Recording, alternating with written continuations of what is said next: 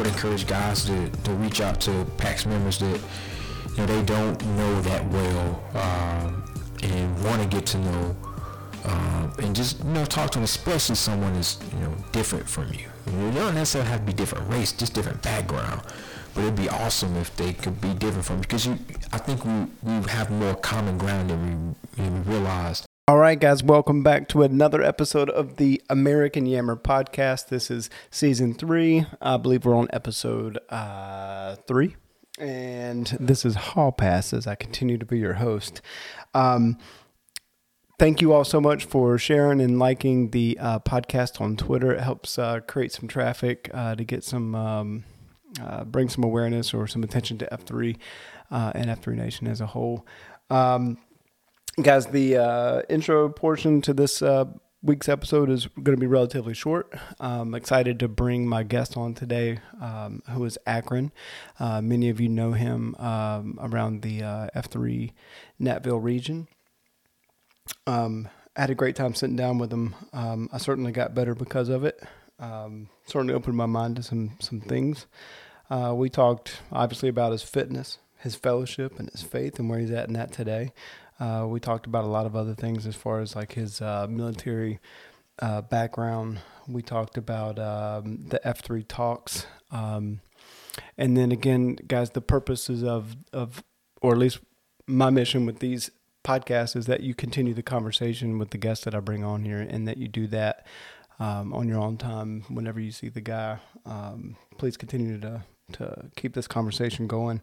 If you have questions, Akron's wide open, man. He's ready for it. Um, this week, uh, pulling some notes from the shenanigans, it looks like that there is an AO cleanup initiative. And from the looks of it, uh, you can just uh, reach out to either uh, Stinky Cheese at uh, on Twitter at uh, at at Stinky Cheese F3 or Radiator at F3 Radiator. it looks like they're wanting to get together with some guys to go clean up um, your AO.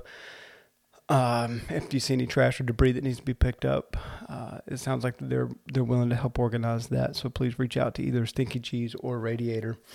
Um, guys, listen. Without further ado, sit back, enjoy uh, this episode of Akron, and uh, do us all a favor and, make sure that you share this episode with everybody so that they um, have a chance to sit down and listen. Um, all right, guys, enjoy it. No foreplay. we missed that on a uh, on a ride to get the mic. Listen, all right, guys. Uh, Matt level thirty seven. No, I'm thirty eight. Uh, hall pass. Happy belated, man. Thanks. Council Glenn, thirty seven and one and only Akron. Akron. Yes, sir. When's your birthday, man? November twenty fourth. Coming up. A uh, long time, but yeah, right. Yeah, so got it. Got a little ways. Well, I mean, no pressure sitting here. You're only following um, uh, stick shift. Yeah, and I, I got a, a belief that um, he tried to sabotage us. Uh, See, the mic all of a sudden not working. Did you? I posted it. Yeah, I, I saw like, it. Technical difficulties. Yeah, he responded. He said, "Moi." Yeah, I was exactly. like, "Yeah." I think he got the uh, passcode to get in the door here and came by. I think he realized that he was playing second fiddle to yours truly. That's That's, what right. happened. Second fiddle is true. Yeah. All right, man. Well, listen, you're gonna be uh, figuring this thing out kind of with me as I go. I play with levels and I'm and I'm ducking and weaving the microphone, but uh, no pressure No worries. whatsoever. So, what are you doing? Tell me about yourself. What's what's Akron do? So Akron, Akron uh, does some real estate investing. Um, so we fix and flip some properties from time to time. Uh, sometimes we find them and, and give them to, to guys like you who have a lot of money and let them fix and flip them. Yeah, right. no, Uh, not unless I can get one for like ten thousand dollars. Hey, I bought one for five before, so it's awesome. possible. Uh, but uh, that, along with some marketing, so we do a lot of social media uh, marketing to uh, drive business uh, for clients. So um, things like you'll see a Facebook ad to a landing page, maybe to an email sequence, a webinar, something like that, to a sales cycle. Right. Um, just everything in between that. So creating a landing page is the email sequences, the automation that goes behind it. Um, that's what I was telling you about as far as my mentor go. He Yeah. has a um, online university, and so when I first started with him, he wanted to help me to help him promote it. Nice. And so that's how we got started um, with uh, doing webinars and, and getting people to register. Really? And, um, showcasing what we have, solving a problem, and making an offer. Is it like an online university for real estate? So Like- he has a bunch of different courses he teaches. Um, some of them have to do with real estate, business building, marketing, fixing credit, uh, doing covered calls, Right. things in the stock market. Um, yeah, he, I mean, he has probably sixty courses, Oh, that's nice. uh, scholarship courses on how to find scholarship. His daughter just recently uh, got a full ride, not from UNC, uh, UNC, but she's going to UNC, and um, just how they went through that process of obtaining scholarships. That's good. Yeah. And he's here in town. He's here in Greensboro. That's awesome. Went to Greensboro College. He's a uh, native of Greensboro. So yeah, he a good guy, real good guy. But that's how I got started with the marketing. So real estate marketing. That's that's what I do. How long you been doing it? Oh man, real estate probably since I started with a construction company. A good friend of mine. Um, he was building a ten thousand square foot house uh, in 07, so right Oh, before the market crash, and we finished it. I mean, literally about a week or two before everything just went kaboom. Really? Yeah, it was a ten thousand square foot house, movie theater, four car garage. I mean, it was nice. So um, I started. I left O Henry Hotel to work for him, and um, within a year, he had he couldn't paid me anymore. So I just kind of started freelancing from there. Yeah, I'm right. Yeah. Yeah, I think a lot of people took a crash. Luckily, he got that finished. Luckily, he did, man. Because I'm literally we got the CO a, a- a good two weeks before everything just kind of went. Right. Yeah. Did he see it coming? I don't think so. I don't think a lot of people did. because shortly after that we were working with um, City of High Point trying to do some some uh, affordable housing with them, and that was still kind of going, but even that fell through the tank. I mean, Yeah. they were, trying to do like 15 houses. I think to this day they still have only done five Oh man, that's tough. in this one area. Uh, but you know, uh, learning learning uh, learning curves or learning growing pains is what I call them. Just you know, And you were young, right? yeah, man. So Oh, no, I was 17. Um, oh Lord. uh, I was probably what 23, 24. Right. I got married in 07. So I was still at the hotel about a year after I got married is when I maybe not even a year. Probably within six months of getting married, No I started working for him. It's not bad. Yeah, yeah. I mean, it's what I always wanted to do. So Yeah. it, it it was a good a good opportunity for me. I could always go back to the hotel. That's what I Sure. thought at the time, man. And what what'd you do there? So I started uh, at Quaintance Weaver Excuse Restaurant and. Hotels, the home office, Right. receptionist. Oh, really? Yes. So prior to that, I was probably I don't know if I was doing AT and T uh, business to business, like I was going different businesses selling phone service. Yeah, sure. And my wife told me, she said, um, we weren't engaged at the time. She said, I don't feel co- like you can take care of me financially. Yep. So I had two jobs the next day. I went to the mall. I got a job at Rack Room Shoes, working Wow. uh, like five to nine. And um, a friend of mine had just quit the receptionist job at Quaintance Weaver. Mm-hmm. Sent them my resume, and the rest is history. Nice. So yeah, I was I was working two jobs the next day. Had to. oh, absolutely. Now, did you have kids later? I'm Yeah. assuming you got So we got married in 07. We didn't have our first son in 2012. right. So we waited. We waited five years. We did have a, a miscarriage in between that time, like probably um 2011. Yeah. No kidding. Yep. How many kids have you got now? Two, Two kids. How old are they? eight and six. Boys, girls? Two boys, That's awesome, man. Caleb and Chandler. That's awesome, man. And you said eight and six. Yep. I've got an eight and well, I've got a bunch. Yeah, no, I know. I got an eight and a uh, and a four year old. I guess would be closest in age. He's almost five. Uh huh. and then the two year old and the one year old. baby, yeah. So we're it's a madhouse, and the place. Um, I mentioned this in the last podcast. This is our old house here, and we outgrew it. It's about twelve hundred square feet. A neighbor across the just across the parking lot, she was selling her three bedroom single story Mm-hmm. condo, and and made us an offer to to jump on it before she put on the market. So Oh, we jumped man. on there, and we got you know a, a couple couple hundred more square feet, another bedroom. Yeah. But man, there's not enough room. Yeah. Yeah. It's not. I guess it could be worse. I, I- remember. Yeah, we used to talk about having like that tiny home living. How great it would be. I can't. I can't. If it was somewhere like springtime all around, like Uh, year round, yeah. then maybe. Yeah. But not. I can't, man. The past few rainy days, No, I couldn't imagine it, man. and there's nowhere to go. Nowhere. Master bathroom, maybe. maybe nah, man. My, to catch a break. it's so funny. My and my wife just talking about this. Uh, that uh, we're looking at a property now, and she was like, you know, I was like, what? We, she was um. I said, man, we don't have to worry about a shower curtain. She's like, your kids come in the bathroom every time we take showers. That's right. We, we got to frost the glass or something. I was like, no, just lock the door. Just lock the door. when I do that, I see little kids' toes and fingers sticking under the crack. that is hilarious. Talk about, Daddy, I see you. Yeah. I was like, all right, well. Yeah, they always want to talk when you're in the shower. And I try to listen to like podcasts or music or, or news clips or something, kind of, but I can't. I gave that up. It's horrible. Yeah. We're almost out of it. Have you guys talked about having more? We want one more. We Yeah? want to try for a girl. So That's right. uh, we'll we'll hopefully give that a shot. I, I, I gave her the go ahead to uh, stop the birth control, but Right. she's wants. I forgot what she wanted to do. She she has a doctor's appointment coming up next month. She Yeah. to make sure everything was all good. We had a couple complications with the last two, so Oh, man. yeah, So hopefully everything works out now, right? yeah. You just got to believe God on that one. That's it. Have Are you guys done? Yeah. Okay. Yeah. I went and saw a doctor. You get this. Oh, I went and saw a doctor. that's reversible, man. Yeah, I guess so. You got to But get I'm starting not. five. I'm not fooling with that again. No, not starter five. Isn't there something we could do with four? Some game, Sub them in. sub them in four on four, maybe. I don't know. No, we've got enough. Um, we had gotten so used to having boys. Um, my wife started out. She's one of three sisters. Okay. And so she didn't know anything about boys and hasn't dealt with them growing up really. She was terrified. We had one.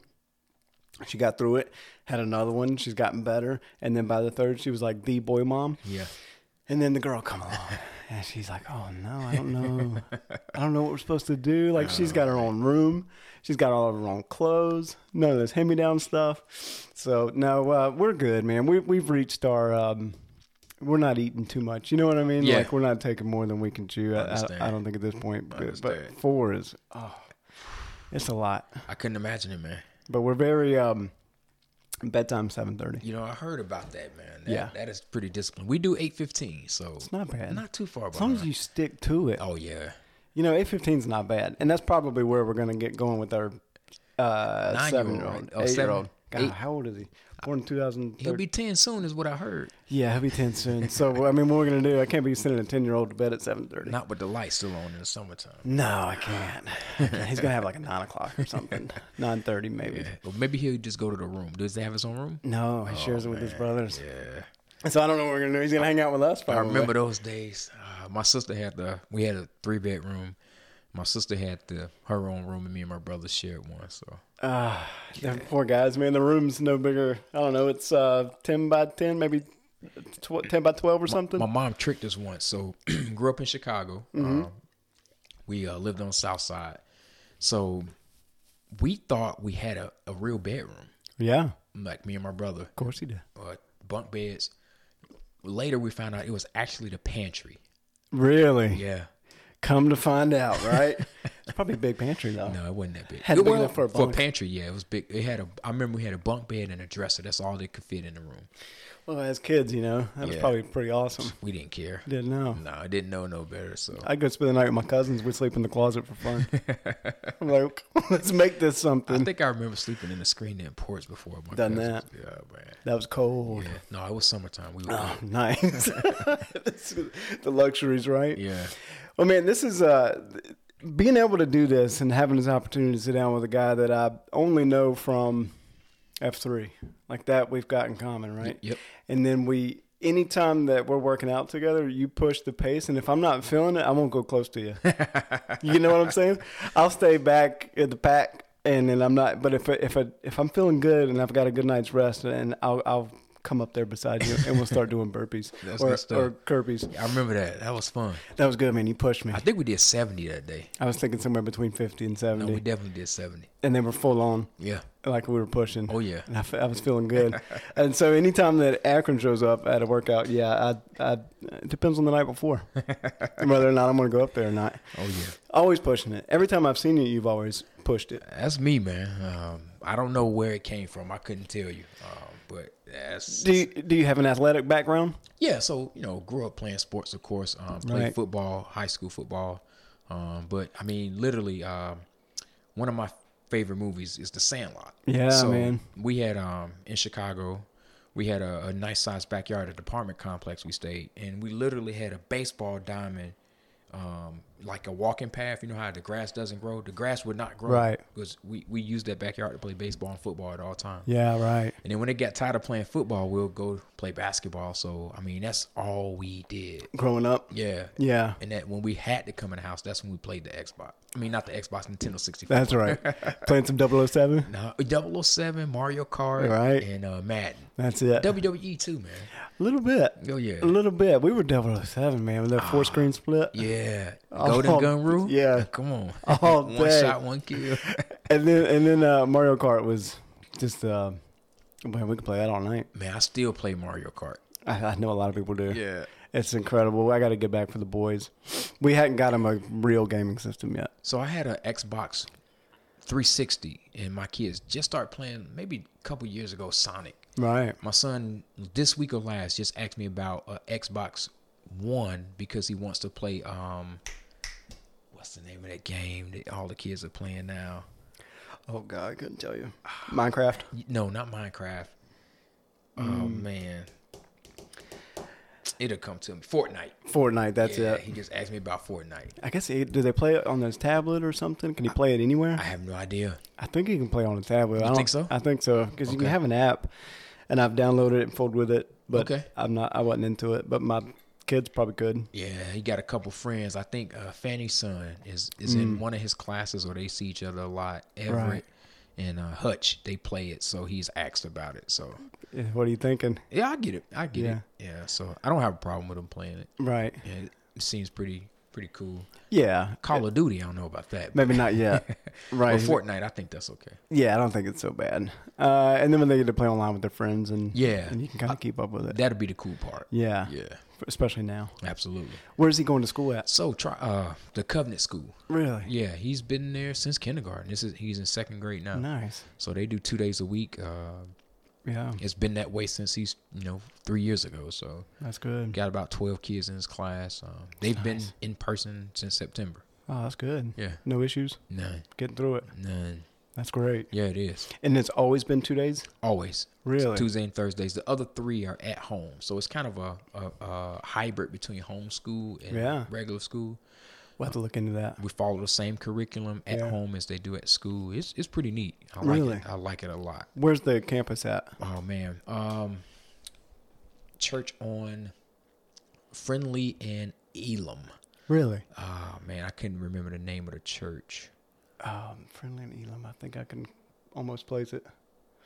It's right near um not Moses Cone, Wesley Long Hospital. Right, right. You're supposed to have all this stuff coming right out. I know right. He's looking up on he, his he, phone. he didn't prep me for this. I could ask anything and everything. right? Yeah.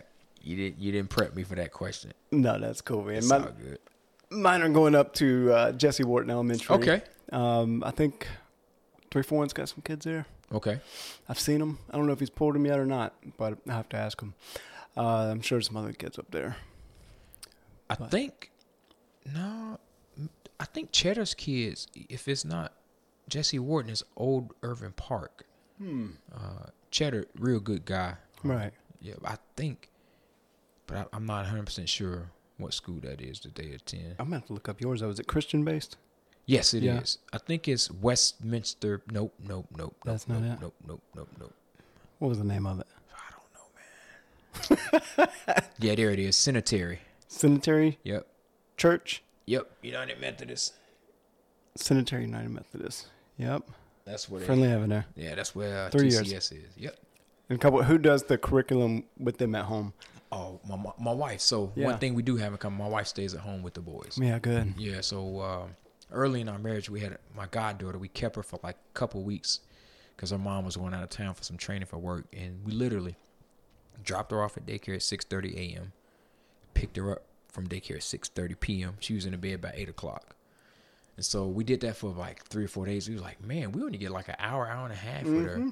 Daycare gets twelve. Right. Who's That's gonna bummer. have the most influence? yeah.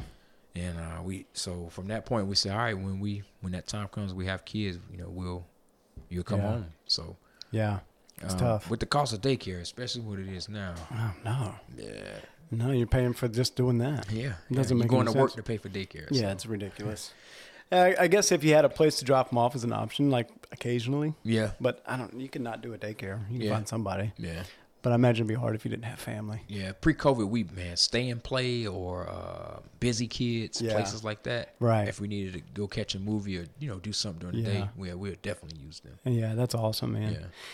So, what about your military background? So Was that uh, before everything that you had just talked to me about? oh well, well before that, Like right after high school? right during high school. So, listen, we were, we graduate 01. I graduated 02.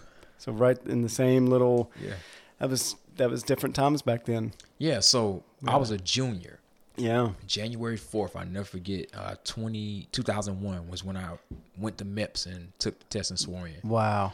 I went. I was a junior in high school. Finished my junior year. That summer between junior and senior year, I went to basic training at Fort Benning, Georgia. Wow.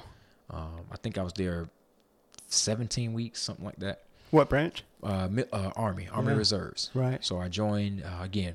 Split op is what the program was. So I joined 2001, finished basic training, came back August, I think 29th, 27th to 29th. Got back home, um, went straight from literally the airport home football practice. Oh, And I was trying to uh, still make the team, even though I missed all the summer camp. Yeah. Uh, school started like the next week.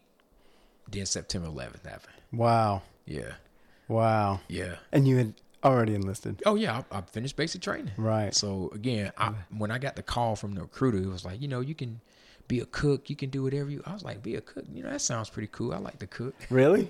yeah, I do. really? Well, uh, is that, this is after 9 11. Pre. Okay, pre. Yeah. Right. So this is 2000 when the recruiter called me. He said there's lots of cool things you could do, like like be a cook. or- Yeah. So if, if you know anything about, about the military, I scored a 88 on the ASVAB. Right. GT score of 114. Mm. Only job that came up was 11 Bravo. Oh man, Yeah. the only job. Only. I didn't know what it was. right. So I, I said, cool, let's do it. Really. so yeah, I didn't realize what 11 Bravo was until I got to basic training. And for those who don't know, Uh, like myself. Infantry. Oh yeah. Yep. Yeah. Yeah. So basic training was all male, no females in sight. Um, Fort Benning, Georgia, middle of the summer. Mm-hmm. Um, I was literally um, so dark that my stepdad didn't recognize me when he came for graduation. Probably you're like waving. Here I am. Again, he did not recognize me. It was hilarious. But yeah, so I did um I did my basic basic training, came back, finished my senior year, went to AIT. Right. Um, got that call again a few days after getting back from basic training. So uh, we wore our class A's to like a church service, Yeah. and um, that just kind of changed things because again, when I joined, it was peacetime. We Yeah. hadn't had nothing since probably Cold War, Desert Storm, something like that. Yeah. And Exactly. again, I'm too young to even remember that at the time. Right. But I remember the night before graduation, my drill sergeant, uh, drill sergeant Easterbrooks, he uh, brought a uniform in, had it on the hanger, and had some holes and blood stains in it. He was actually in Black Hawk Down. Oh wow.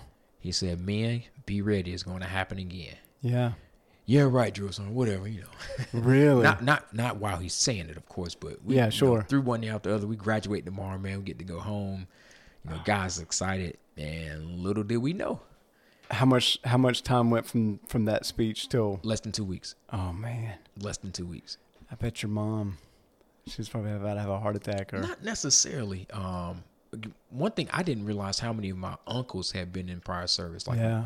Uh, one of my uncles, he was, I mean, traveled all over the place. Hawaii, he was stationed in Hawaii. He was stationed in, I think, Kuwait, Yeah. um, Alaska, um, and a couple other uncles and my granddad had prior service. So Nice. it, I never got deployed. My brother did, but I never got deployed. He never got deployed. Nope. What are the chances? Exactly. Holy cow. Infantry soldier. Really? What happened was the reason why they put me in the infantry soldier unit um, is because in order to be a drill sergeant, which is the unit I was in, you had to have a GT score of 110 or higher. Yeah. I was at 114, Yeah. so it was filling slots. Right. So I got assigned to a drill sergeant unit in Winston Salem. And that's what you did? Yep. No Trained kidding. soldiers. So when we got activated, um, we went to Fort Jackson Wow. and we supported the drill sergeants there, training the troops. This might be a an off question, but how did you feel instructing soldiers not having been in the fight?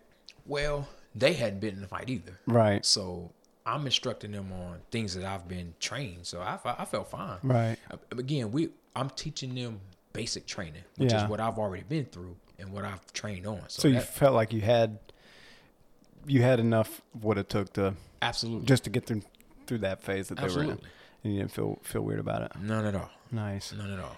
How long were you there doing that? I that? did six years. Nice. Yeah. And no deployments None, during that time. not one. That's crazy. Never got any orders. I wish I would have. That's what I was gonna. My next question is, you know, I've I've heard tales of other guys feeling kind of remorseful for not having that opportunity to go. No, I don't feel remorseful, but I, I, I would have Right. been on the first thing smoking that I Sure. got the opportunity though. Yeah, Yeah. absolutely. And you and you probably had a lot of guys you knew that went. Yeah, a lot of guys I knew. Again, a few family members, two cousins, one brother. Um, of course, plenty of guys I went through basic and AIT with. Yeah. So yeah, And they all make it back. everyone. Yeah. No kidding. Yep. What a great story. Yeah. And it's like I'm, I keep expecting this horrible. I'm like, gosh, you know. Let me make sure my ringer's off here, man. Oh, so then you didn't want to make a full on career. You're still young at this point. You know, I wish I would have, um, because I literally would be retiring with 20 years this Yeah. year. Yeah. I know it. um, you know, that's that's a check for life. So, my father-in-law, uh, it did 20 years, so and he still works on base. But uh, yeah. no, I think, man, I'm glad, I'm grateful for the path that I've been on. Um, Yeah. I'm I'm grateful for it. So, Man, that's awesome. yeah, And to be in the service back then, I remember the guys. You know, I was graduating, and then they were in line to enlist, like uh, just full of patriotism and Yeah. and ready to go get after it. And um, a lot of guys went off and did it. I remember uh, flying back from basic, and um, I had my class A's on, and the stewardess came up. She was like, "Hey, uh, one of the passengers want to buy you a beer." Right. I'm like, "No, I'm okay." She's like, "No, no, he's he's insistent." I'm like, "I'm okay." He, he's really ins-. I said, "Ma'am, I'm only 17." Like, "Oh, okay, okay." He's like, listen, I can't, you know, legally have this beer.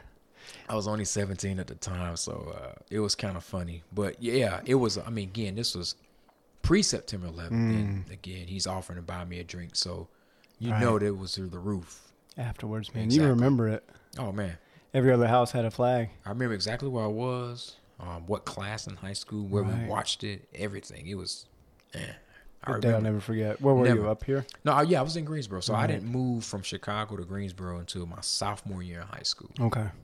uh, moved down here um, and finished my sophomore. No, started. Um, we did sophomore, junior, senior at Dudley. Right. So I was a senior in high school in AP physics. No, not AP physics, psychology. I was AP psychology when um, the news went down. We all went to the media center to watch it. It's heartbreaking. Yeah, Even at that age, yeah, I was just like, I don't know. I was up to no good. I was, I was, I was not in school. Uh, slept in late. I remember the knock on the door. Mom's like, something's happened in New York. The plane hit the towers, and we come stumbling down. yeah, watch the second one hit. yeah. The first one was like, oh man, horrible accident. The What a second one was like, accident. whoa. Right. And then the footage that they got after that. Man, I'll, I'll never forget the weather that day here. That cool, crisp September air. hmm You know, no humidity. Kind of warm, kind of cold. Those clouds floating through the sky. And then, you know, it's, there's no airplanes flying. Yeah. It's quiet. Yep. It kind of changed life for by, and it reminds me a little bit of obviously not nowhere near the same scale, but it's COVID kind of. It just interrupted things em- like immediately, Yeah. immediately. Let- do you- and I- and I often make that that reference.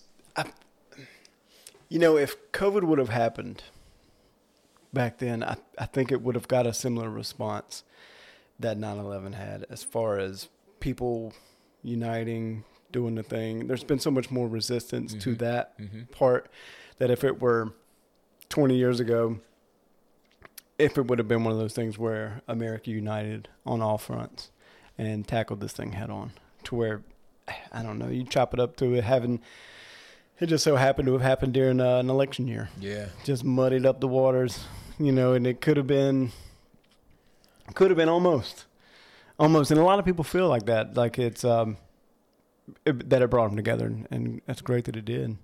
but uh, it could have been on a larger scale, I think. I agree. And what? Why didn't it? I don't know. With the the uh, unintelligent mind that I've got, it I would just have to assume it just because the timing of it and the election and everything else, I think social media played a huge factor in right? as well. And social media and everybody's opinions. Yep. I'm like, come on. But you got to think about it. Everybody has a a, a a platform Yeah, they do. where they can say what they feel, and uh, you get enough people uh, support or uh, your your idea or theory. I mean, Right. it just galvanizes. and and all those those folks that were like I don't know if um, if if somebody 20 years ago said this 9/11 stuff is BS, they would have to say it to your face almost. Yeah. Because what do we have out We didn't have otherwise? Facebook. We didn't have Twitter. Um, I mean, I I think I may have had a cell phone, Um, yeah, I had just started to have one. the Nokia. That's right, the little blue little blue brick. Yeah, I have one. Um, uh, we had like a I think American Online like chat rooms and Oh, things, man, and we could was- we could get on the internet. yeah, dial up. dial up internet. God, I would go on. I'd print off like lyrics of uh, albums that I was listening to in my mom's printer, and we'd have to rip the edges off and put them in a book. I was still trying to plan this basketball tournament. I was so. Uh, that was probably when I was at one of my best playing basketball that summer, right before I left for basic training, and we had just in the neighborhood like started this three on three tournament. Right. And I was a captain, and Yeah, so "Man, I got to go to basic training tomorrow." They was like, "What?" I was like, "Yeah, man, I'm sorry, man." That's I gotta go. Yeah, I mean, I was literally like, it was so funny because um, I'm, I'm I think I'm pretty fast right now, and I think Stick Shift can attest to that. Yeah. I was so fast, but I can shoot as well. So if you got too close, I'm gonna blow by you. If Right. you give me room, I'm gonna drop the shot. So Are you still playing today? man, I haven't played in a long time. No kidding. Don't It's have been a while. don't have one at the house. Have No. a- no, nothing. I'm getting one for the boys soon. But Yeah. uh, the the last thing I did competitively sports wise was flag football. yeah, So man, I used to be really into flag Yeah. football. I mean, playing in like the Ricky Pro leagues at uh, Yeah. Prolific, City Really? Greensboro. I had teams. Yeah, man. So uh, I remember we played Ricky uh, one night. It was probably one of the most competitive flag football games I ever been in. what year was that? Before I had kids, maybe 2010, 2011, Okay, 09, possibly. It was the first year. that he was doing it. Yep. in his league. Yep. You remember um, what's the guy's name with the dreadlocks? Rob uh, works at Prolific. I know Um, you're talking about. I can picture his face, but I definitely don't know his name. He played uh, Rodney or something. I can't remember. Man, he had a squad. Yeah, yeah. I think his son played with him too. um, who Ricky's son? Yeah. yeah, probably. Yeah, he he was a young. squad. I, I'd worked up there for some time. Okay. I, I was probably up there. I worked at the adult, the fitness center area. Do you remember Ashley Cabrera Cobra? Yeah, I think so. Last name. Yeah, there was a lot of people up there Yeah. doing a lot of different things. Yeah. Mm-hmm. You know, Blaze Thompson and those guys. Um, I think I was there from like 2010 until 2012. A couple years. It couldn't have been too many years after we got married because man, those games started at nine. Yeah, I remember- Sometimes we had those eleven o'clock games. Yeah, we'd lock up and they'd still be back there playing. Exactly. Exactly. Really competitive. Yes. And what a fantastic uh, place for Oh it. my God. If nobody's been to Prolific Park, Seventy yard turf field. and they keep it up, it's Oh. nice. Man. I think it keeps getting nicer. Yeah. And that window upstairs, you Yep. can look down over the field. I think next year they the next season we played again. They started recording the games. And it's that good. Yeah, and then they had I played in the league tried flag football where they kept stats, gave awards. Really? Oh man. Well, that's something we need to get back into. Yeah. Speaking of which, uh, uh, I'm down stick shift for the flag football game. I, I'll hit up Red Dragon and we'll get that scheduled. I think did RD say something about maybe this spring? Who knows? I, I'm game whenever, man. Right? Yeah. Well, I'm up there keeping the uh, Cougar Town field real nice and Yeah. pristine for you guys. I'm ready. I don't. I don't know if I'll play. Maybe I will. I got flags. yeah. Seriously. You got flags. Yeah. For two teams. Flags and cones. That's all we need. Yeah. I, And a- and I can ball. get refs if we need them. Yeah, right. If I'm on a team, I want to play as my quarterback. Sack's going to be my quarterback. All right. Yep. I think he still got it. Yeah, I think he can. And then who who do you want on your team? Oh man. Give me your what your top. You need. Give me top five. Top five. Whew. Your team. That's tough. And how are we gonna draw? How are we gonna pick teams? Yeah, you got to flip a coin Yeah, is that it? and pick captains. We're not gonna do like an online sign up thing. No, that's a good idea. Do a random Nah, you got to pick two captains. Let them pick squads. right? Yeah, I think. Day of? Yeah, they are. Yeah, when everybody's there. yeah. Whoever shows up and picks right. teams from there. Man, Who's your top five? I think FloJo got to be in my top five. There you go. Um, Bruce Lee, Okay. He Patch. yeah. I feel like Patch can do anything. Yeah, he won't stop. No, he won't yeah, stop he can rush. He can running back, receiver, whatever you need him. without getting tired. Yeah. If we playing lineman, give me Cheddar. Okay. I need he, he I need him on the line.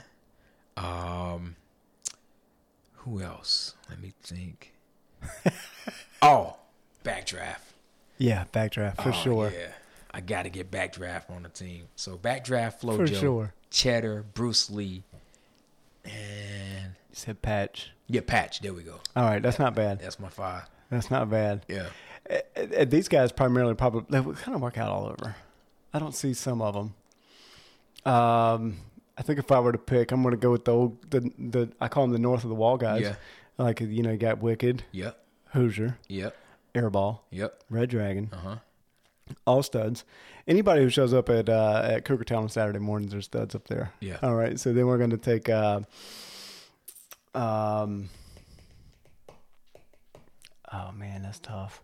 Wojo, Okay. I take him. Okay. He won't stop.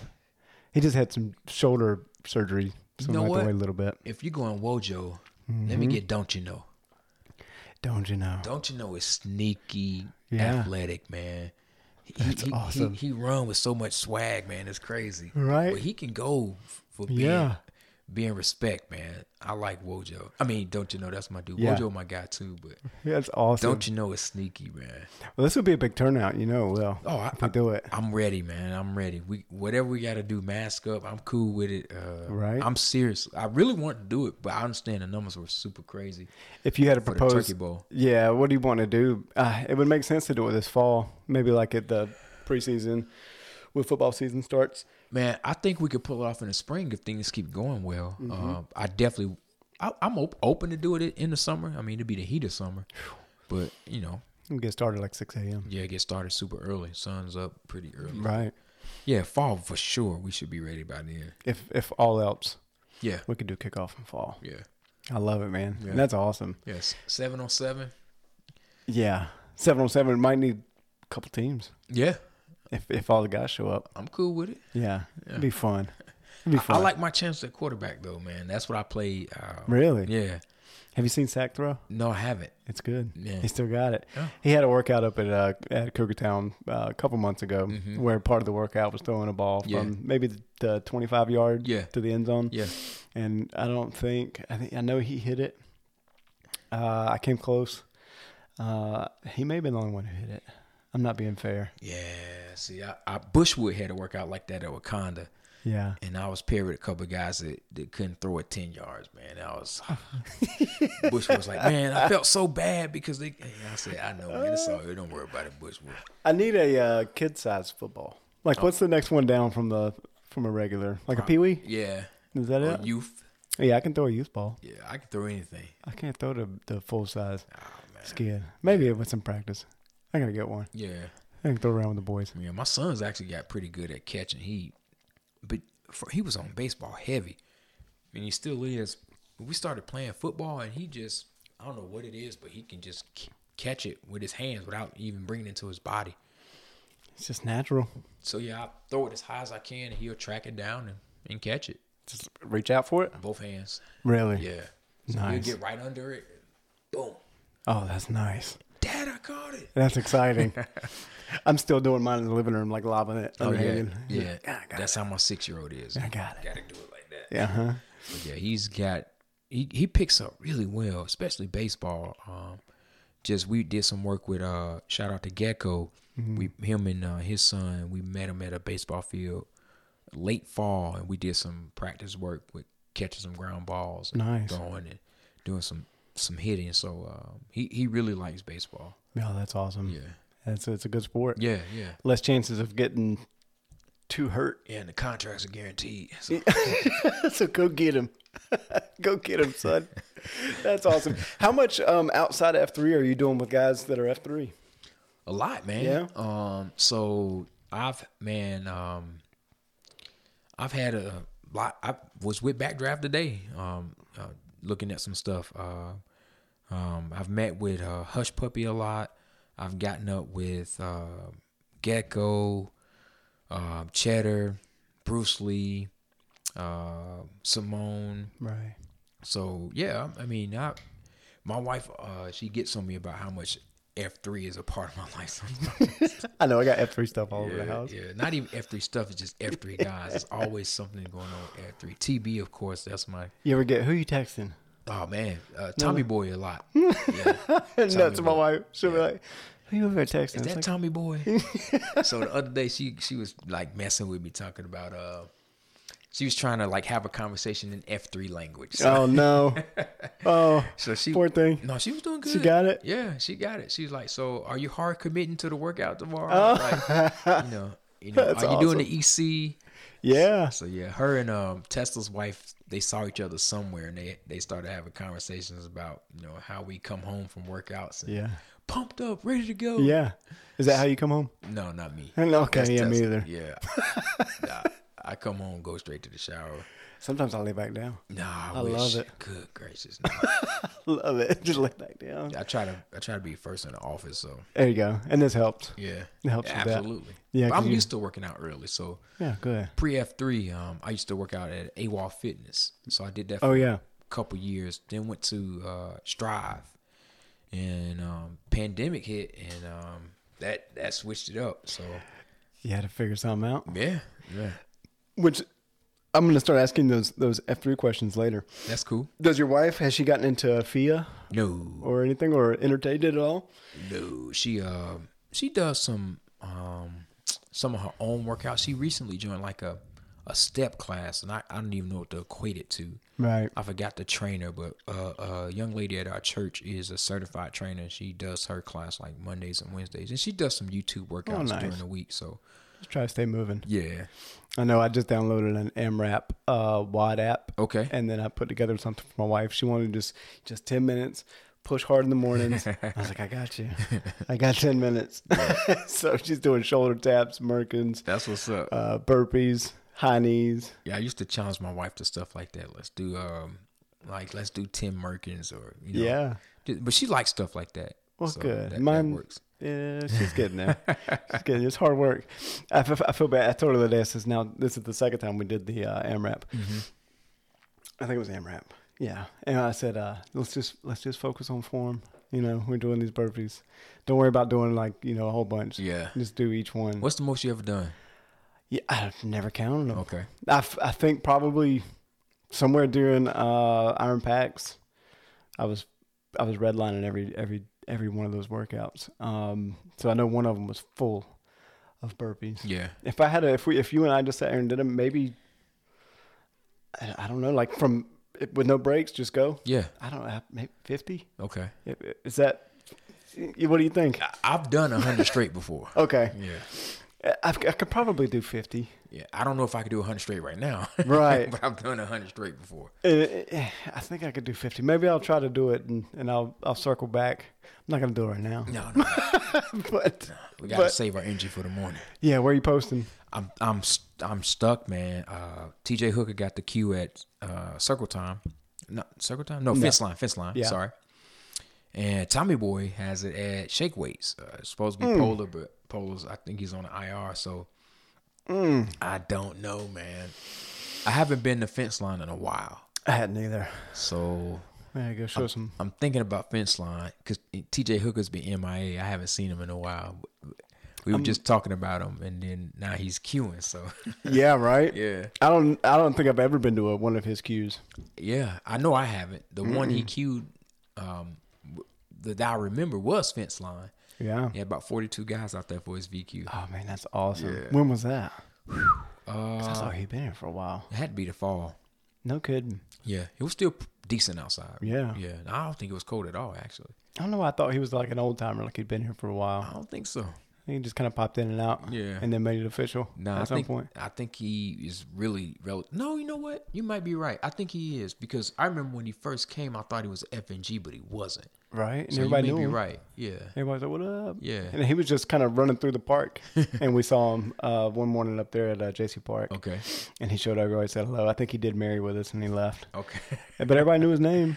I That's was like, funny. "What's up?" Yeah, I'm looking at the roster to try to see when I first posted because I knew that question was coming. Yeah, right.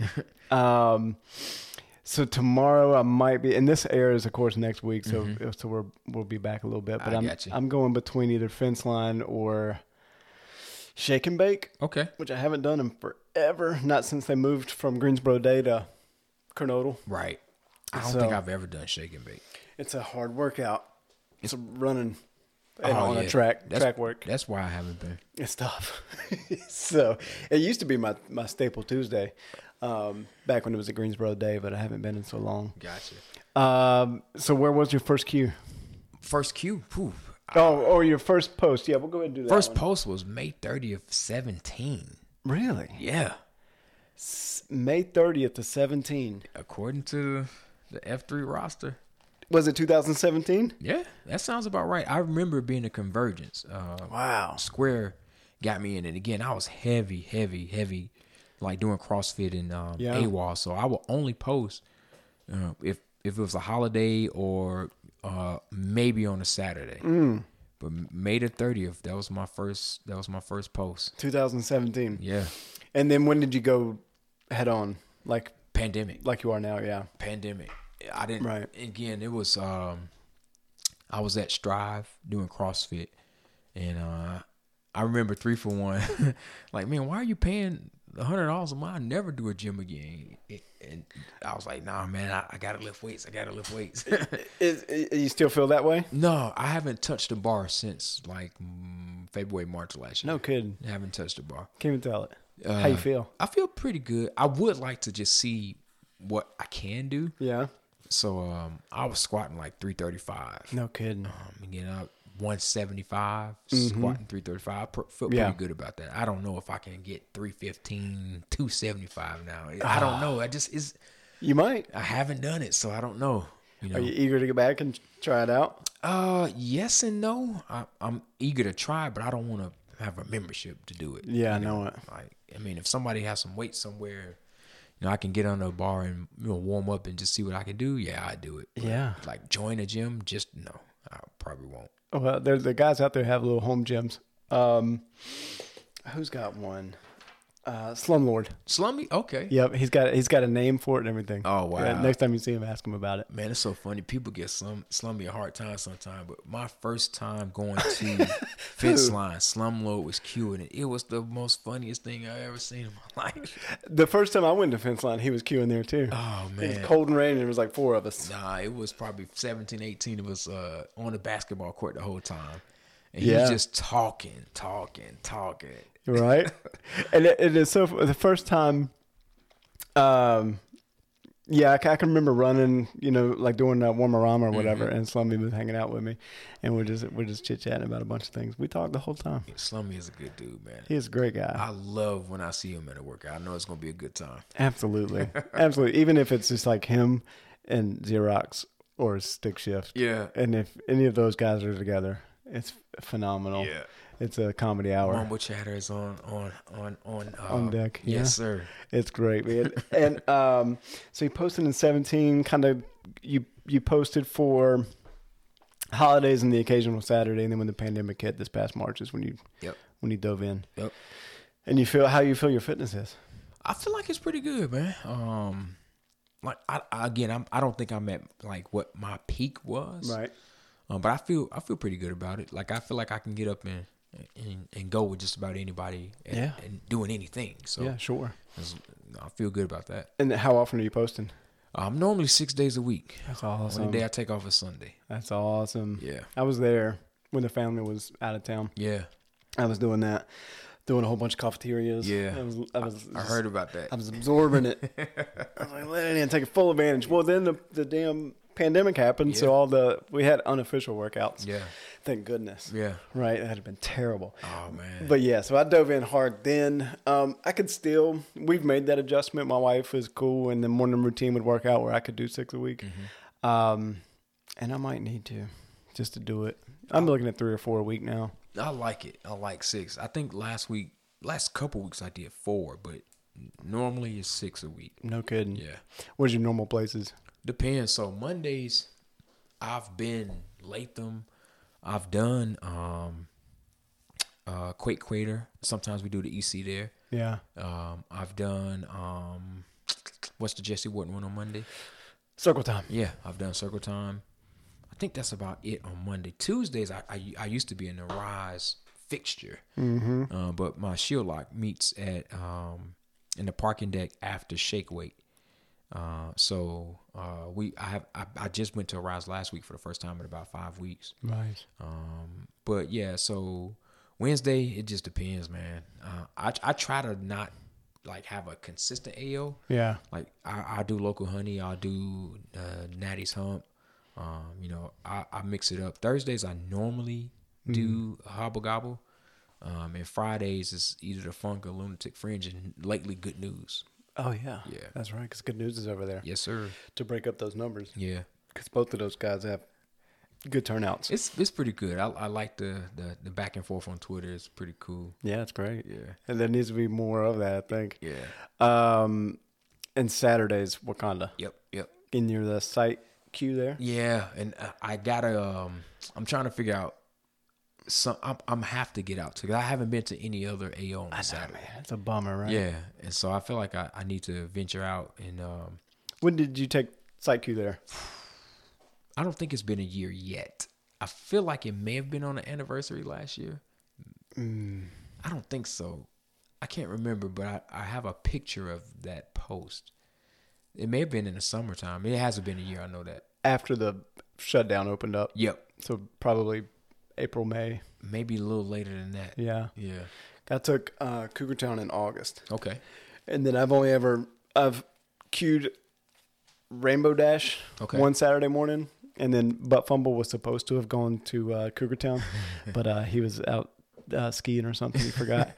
so I was over there at Rainbow Dash with those guys, and Red Dragon covered for um, for Butt Fumble Gotcha. on Saturday. But yeah, it's the only other chance, and I and I hate because during the shutdown we did a lot of the unofficial workouts Mm-hmm. at Wakanda. Man, I loved it. I thought that the campus was perfect. Yeah. I was looking forward to queuing there. I hadn't had a chance to yet. Yeah. Um, maybe you and I can talk about swapping. You'll go up Yeah. to uh, Cougar Town, and I'll go down to Wakanda. I think that'll be cool. and we'll just do it that way. You'll take your that'd cool. flag. I'll take mine. Yeah, It's probably been maybe five to seven AOs that I haven't been to, and that's one thing I was really trying to do this summer and fall Yeah. was like just go to every AO. So Yeah, I think it would take a while, right? I think it'd take a few months to hit every one of oh, we them. got thirty seven. yeah.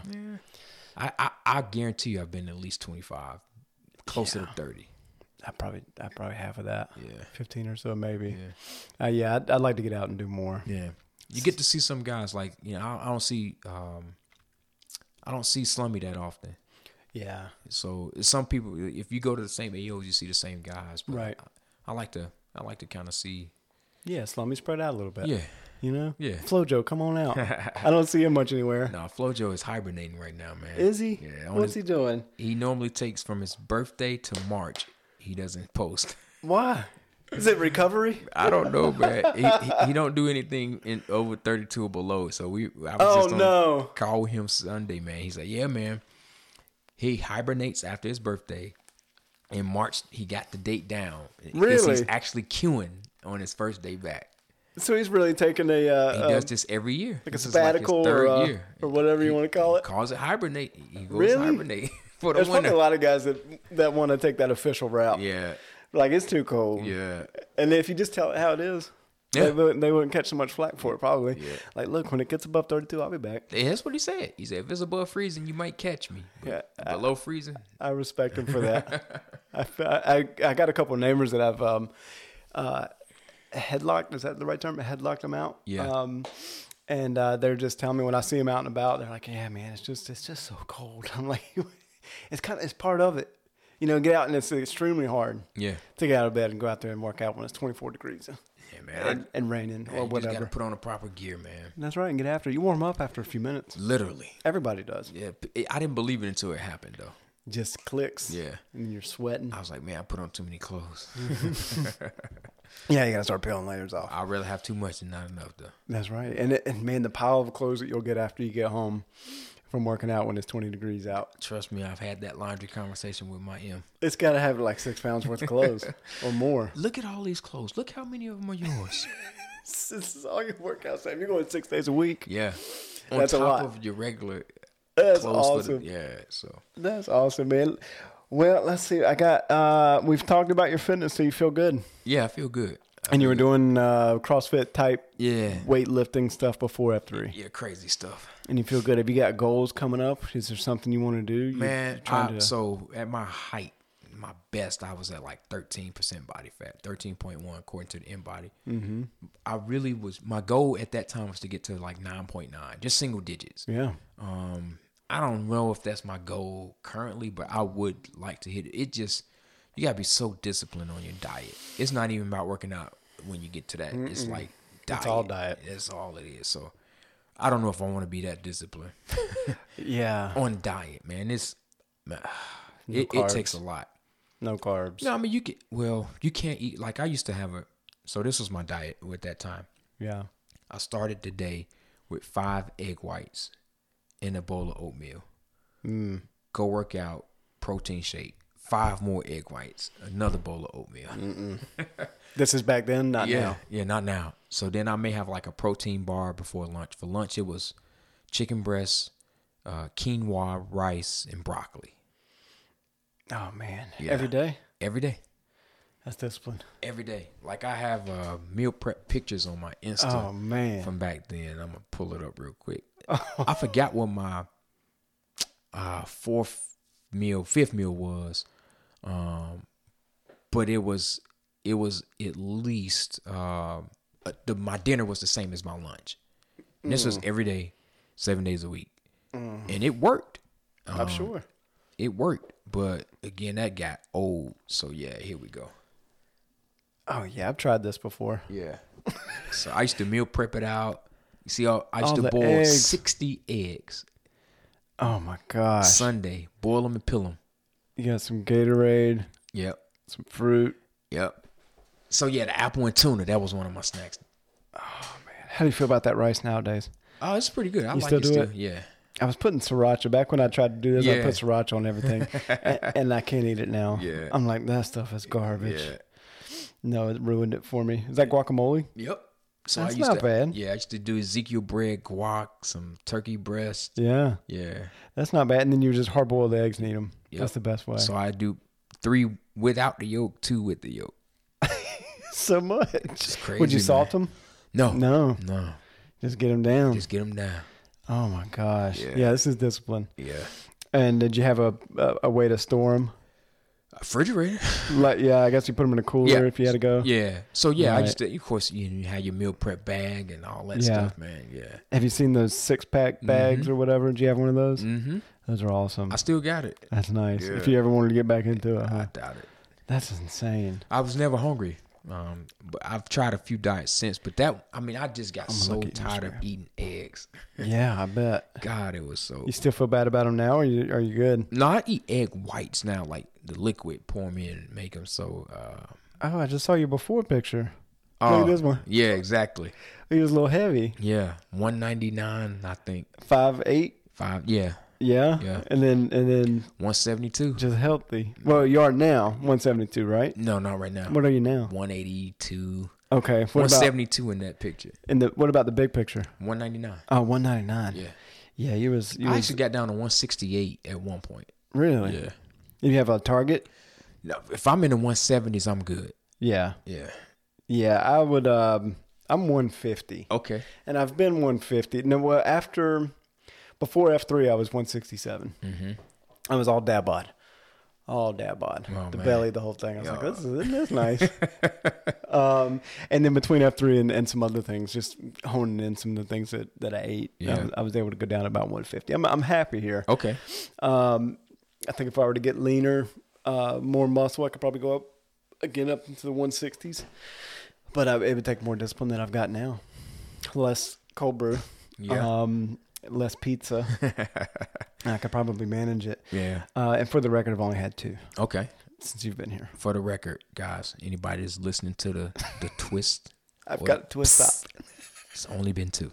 Only been two twist. I had one Coors, and now I'm working on a Miller Lite. It's a tall can. Yeah.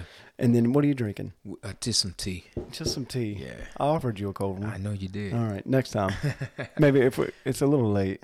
Maybe next time. It's only a uh, 11 minute drive. Yeah, it's not bad. Yeah. I felt bad for stick shift last week. I said, "You better be careful." All right, I think it was okay. Hey, he could have slept on the couch. He could have slept here. Yeah. Sure, I had to start offering that out. You could drink plenty, man. You can stay on the couch. Exactly. Sleep it off. sure, your wife won't mind. No. Baby FaceTime. I'm here. I'm here. All passes right there. And, and, well, I wouldn't be here. I'd go on down to the house.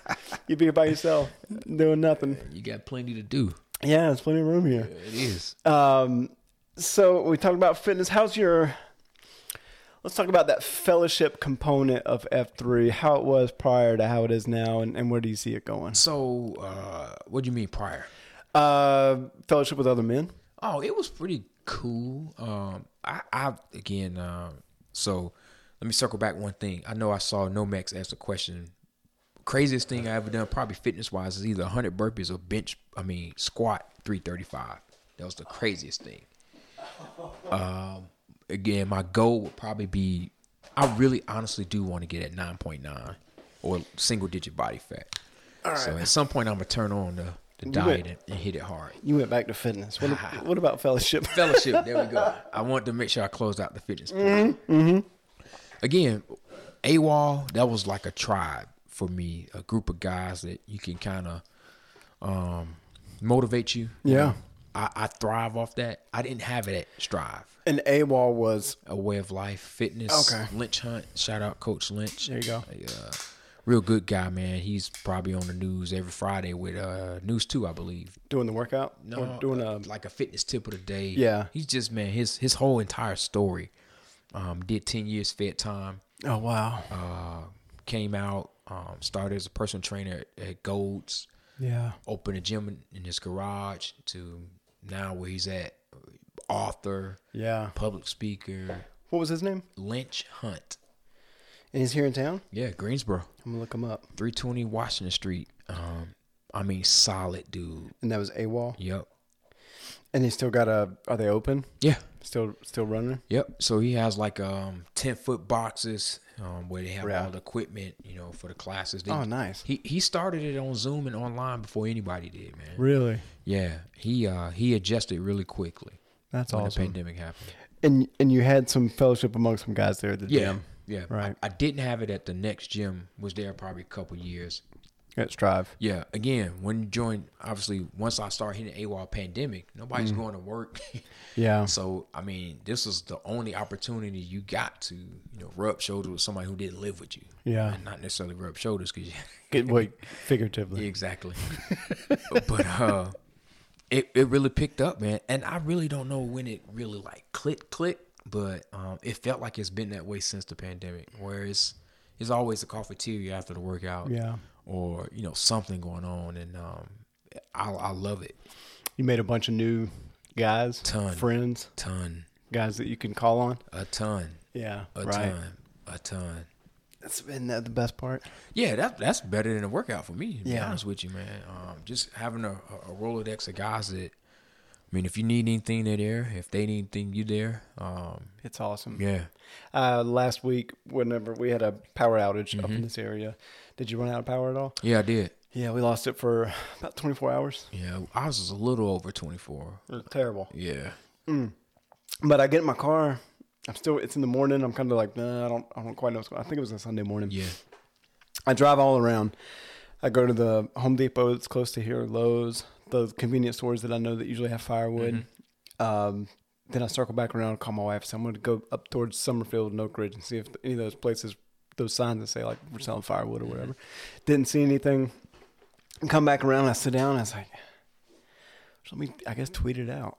You know, see if one of the guys come through within uh, just a minute or two. Yeah. Radiator was like, man, I got I got firewood. Yeah. And I'm I'm sitting down here at the house with heat on. Yeah, Radiator offered me a, uh, a, a, a generator. That's right. I mean, it's Isn't that nice? Yeah, so Nomex, he had like four or five trees fall down. Yeah. Polar came over with his chainsaw. That's. Uh, helped him cut them up. I mean, that's the stuff that uh, means a lot, man. I remember Tommy Boy helped me pick up a table. Yeah. Um, just you know, at the drop of a hat.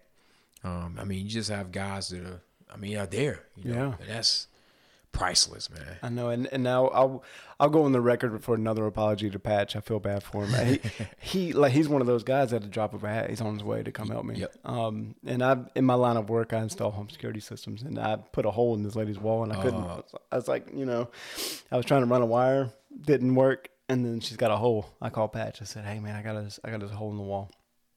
He's like, where you at? I was in Winston Salem. He's like, all right, I'll be up there in about 30, 45 minutes. He come up and fixed the hole. Wow. He just came in, and made it look pristine, like it never happened. Wow. And then he left, and so he saved me. And that's just one of several occasions that I've called on Patch. Gotcha. Last week or a couple weeks ago, he goes to a trip in Maine, Mm-hmm. needs a ride to the airport, and uh, or needs a ride in the morning to go to the workout, and then Xerox was going to take him to the airport. My selfishness in me wasn't planning on getting up in the morning at it was like a Tuesday morning, I think, and I don't normally go on Tuesday morning workouts, and I wanted to sleep. So that that part of me took over, and and I, and I told Patrick, like, hey man, I, I don't. It wasn't a lie. I don't have any room in my car, like for stuff. I got all this work equipment, and I was like, see what you can find. If you can't find anything, let me know. And then him being the humble self that he is, he figured it out Yeah. without me having. But I, I felt terrible. I, I later apologized to him. I was like, man, I really should have just sucked it up and come and worked out and took you to the airport. but uh, but I'm getting better. That's the person I strive to be, Yeah. and it's not who I've always been. And that's the one thing about the fellowship that keeps you coming. Like Yeah. sometimes I, I Yeah. the workout sucks, but the fellowship afterwards is what what I look forward to. So Right. that keep me coming out. Yeah, and if we happen to have anybody listening that's not um, engaged in this F3 stuff, I always, you know, I try to direct them to F3 Nation um, website. Mm-hmm. I think it's f3nation.com for the national thing there. You'll be able to find uh, where there's a workout close to you. There's a workout finder uh, on the website. And then if you're in the area and you haven't tapped into F3 yet, it's F3 Greensboro yep. uh, dot com. Uh, there's a lot of things that we say uh, that you won't understand, like PAX. It's uh, another way of saying who we are. It's how we refer to each other. Um, there's um, come to a workout or two, you'll figure out what all that. Well, you won't figure it out, but you'll get a better idea of what it is. Took me a long time to pick it up, man. Yeah, and I remember my first workout radiator was just running beside me. He's like, "Hey man, a PAX, that's what they call us." And this, he's like, "And we're like in between breaths. This Yeah. is an AO, an area of operation. This is what we call. this is where we work out." He tried to give me like the whole um, what do you call it, the lexicon, Yeah. right there on day one. I was like, "Thanks, man." It may have been day two, but it was one of the first two workouts that I went to. It was so funny. I remember trying to just remember the names of the AOs when I like, like, man, okay, so where are we going again? All right, there it is. yeah, and your first workout, uh, where was it? it had to be I Latham Grinder. Latham Grinder. Yeah, And I felt like it was like a Memorial Day. Was it Memorial Labor Day? Whichever one's in. It was a big event. Yeah, it was a big one. Um, but yeah, that was my first post. Did you get named that day? Yeah. Yeah. Yep. So you had to go with 30 people there probably? I was more than 30, man. 40 something? It felt like a lot of guys. And you had to get in the circle? Yep. That was when they got really close to you, too. yeah, no no no COVID. So You're right in the middle of this massive group. Square yells out, he doesn't like LeBron. Oh, no. really? That's where Akron came from. That's where Akron came from. Yep. No kidding. Yep. And just be a, another city in Ohio, right? Yeah, that's where that's where LeBron is from. Oh, so they named me after the city LeBron was born in. Since I don't like him, You still don't like him. I respect him. Sure. Yeah. Sure. And I'm going to get to the uh, Twitter questions here towards the end. No and- worries. And, that's in there. Have you viewed those? Have you seen the A couple of them. Okay. Yeah, we'll come back to it. So Akron was named after after your boy, After LeBron. after LeBron. Yeah. And and then now you're stuck with it. Yeah, And I, I've embraced it though. If if you notice, I all my gifs are LeBron gifs. Yeah. So It's nice. He's got a lot of good ones. yeah, I, I do the chalk toss sometimes. So Mm-hmm. that's pretty cool. Yeah, done it in a while. Yeah, it's been a minute. I hadn't seen it. I gotta bust it back out. I was just talking to the guys in Charlotte about it. I don't think they believed me until Tommy Boy showed the video evidence. Right? Wasn't that like a? Did he create a GIF or something? Yeah, he did. Yeah, Yeah. it was awesome. I was like, he did it. I heard about it. but I had never seen it myself either. It was pretty cool. So fellowship is on point, Yeah, getting better. yeah. And you said you mentioned earlier a shield lock. Is this a group of guys that you? Tell me what that what what what's that to you? Uh, to me, it's a, a little more than an accountability group, um, and it's a little and more in depth than just regular cafeteria. Yeah, So, um, of course, we went through the formality of the eight block and Mm-hmm. one word and things like that. But I mean, we've talked about some stuff in the early beginnings that don't have anything to do with the eight block. right. But I like it from an aspect of, um, you know, sometimes me and we don't have a, a place where we can really share what's really going on. Yeah, Even in COT sometimes. But if if I'm meeting you every week, yeah. you know, for 45 minutes, at some point I got to crack. And when do y'all meet? That's Tuesdays. Mornings? Yep. After Shake Weight Really? in the parking deck. Is it just you you guys? Yeah, just us. We- Really? We, normally uh, kind of go off in the corner because you know Shake Weights. Uh, they Yeah. they meet for cafeteria as well. Some of the guys come from other Oh, I got it. deals, so we'll you know just pull up some chairs and Yeah. yeah, I was wondering how- what you know. I'm not part of a shield lock. got it. I want to be part of a shield lock, but I Got it. don't know like what that looks like, or, or what it. You you mentioned one word in eight block. Yep.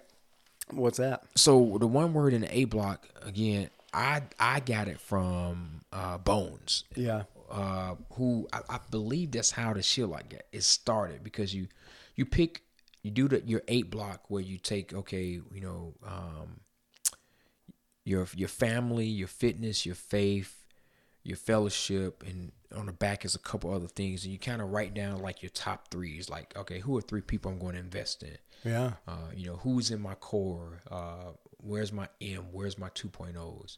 Um, what's holding me back from, you know, uh, accomplishing something this year? What are my faith goals? What are my fellowship goals? What are my fitness goals? Yeah. Uh, and you take all of that and develop a, a word that kind of themes up, Yep. sums up all of that information.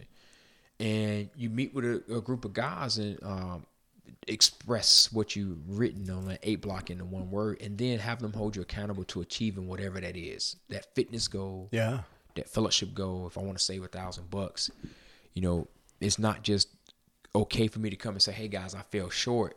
Um, as the group, it's like, all right, what can we do to help you save that thousand bucks? Can we help you with a yard sale?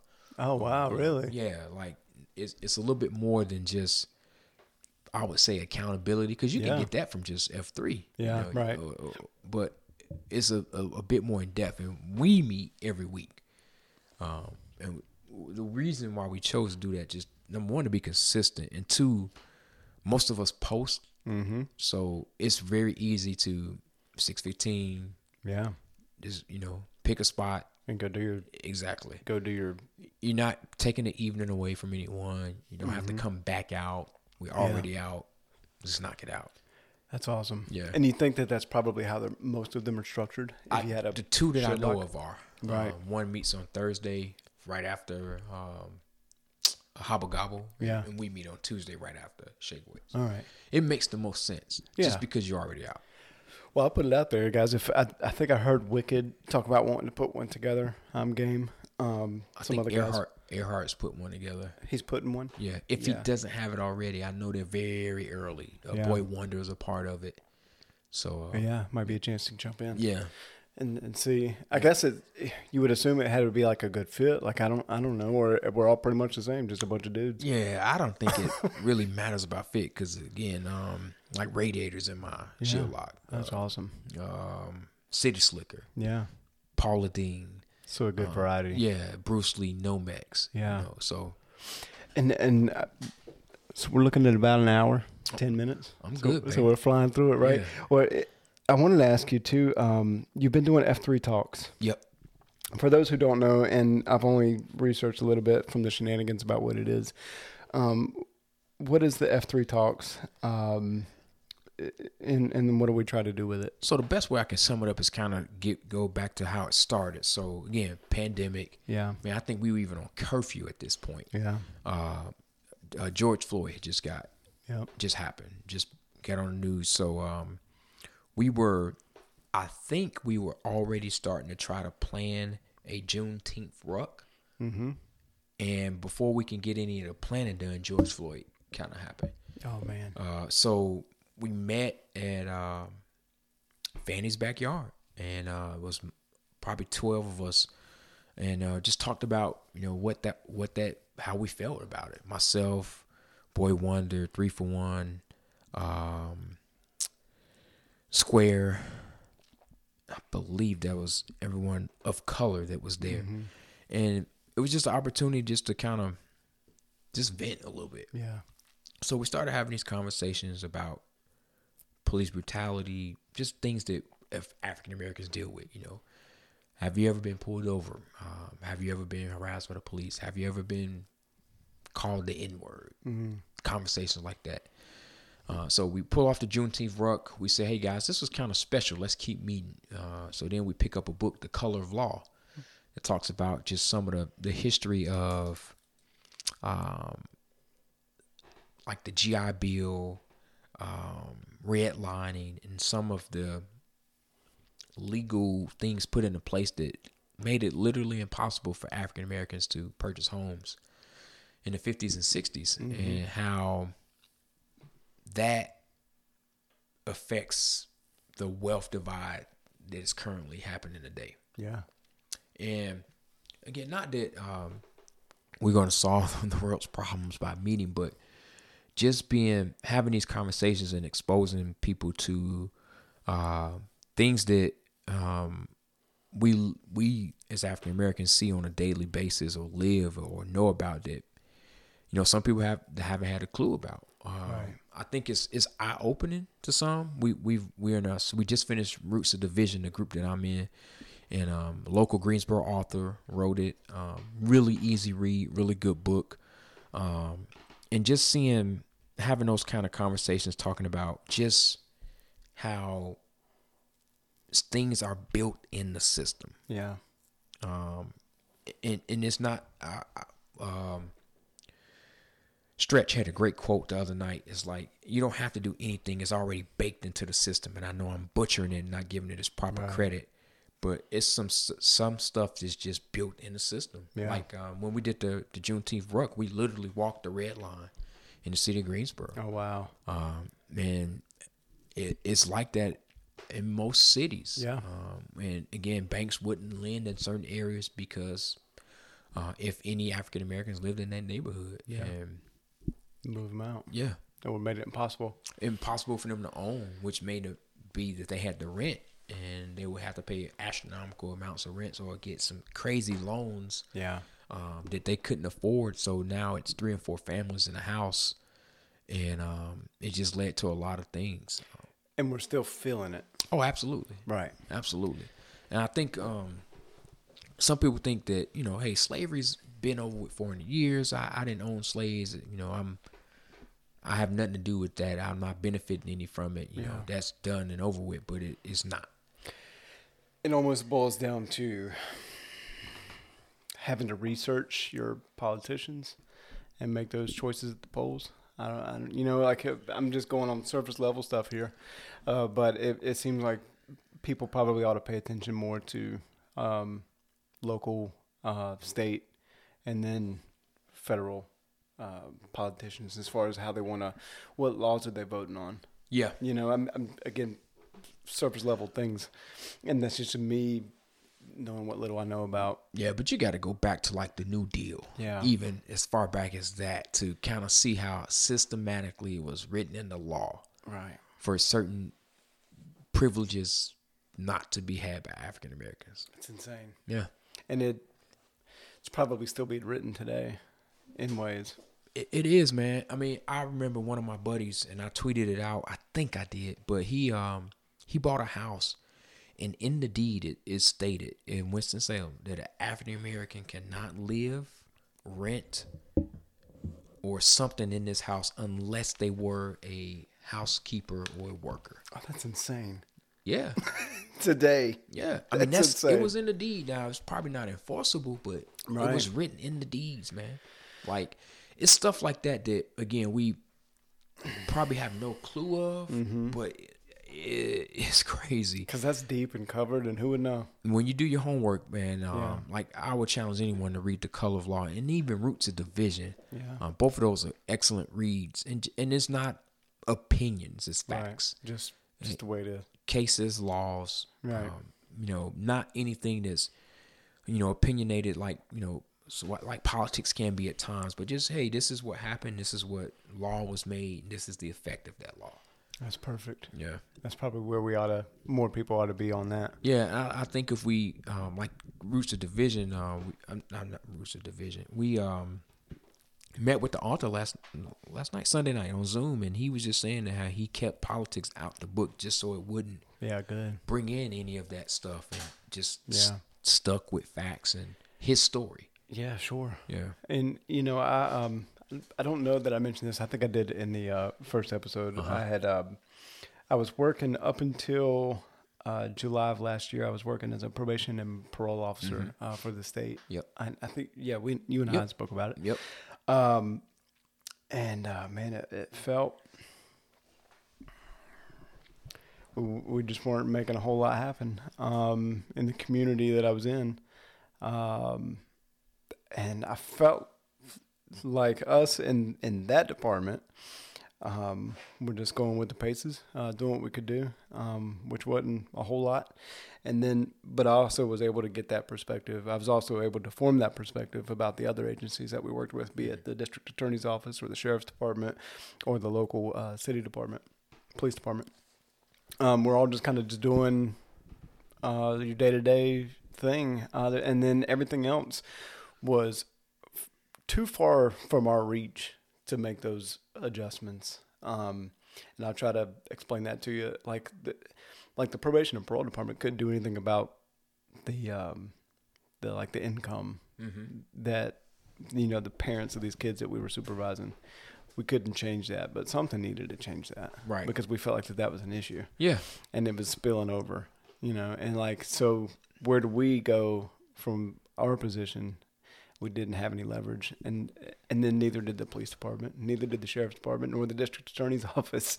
So something beyond that needed to needs to change. Yeah, I, I don't- I- I the don't issue know. wasn't being addressed that caused the problem. Um, again, I grew, grew up Southside Chicago, single mom. Um, I didn't meet my dad till I was 23. Right. Uh, luckily, my mom met someone when my sister came to be in college. Um, that's how we got to Greensboro. But I remember my first job, Food Lion East Market.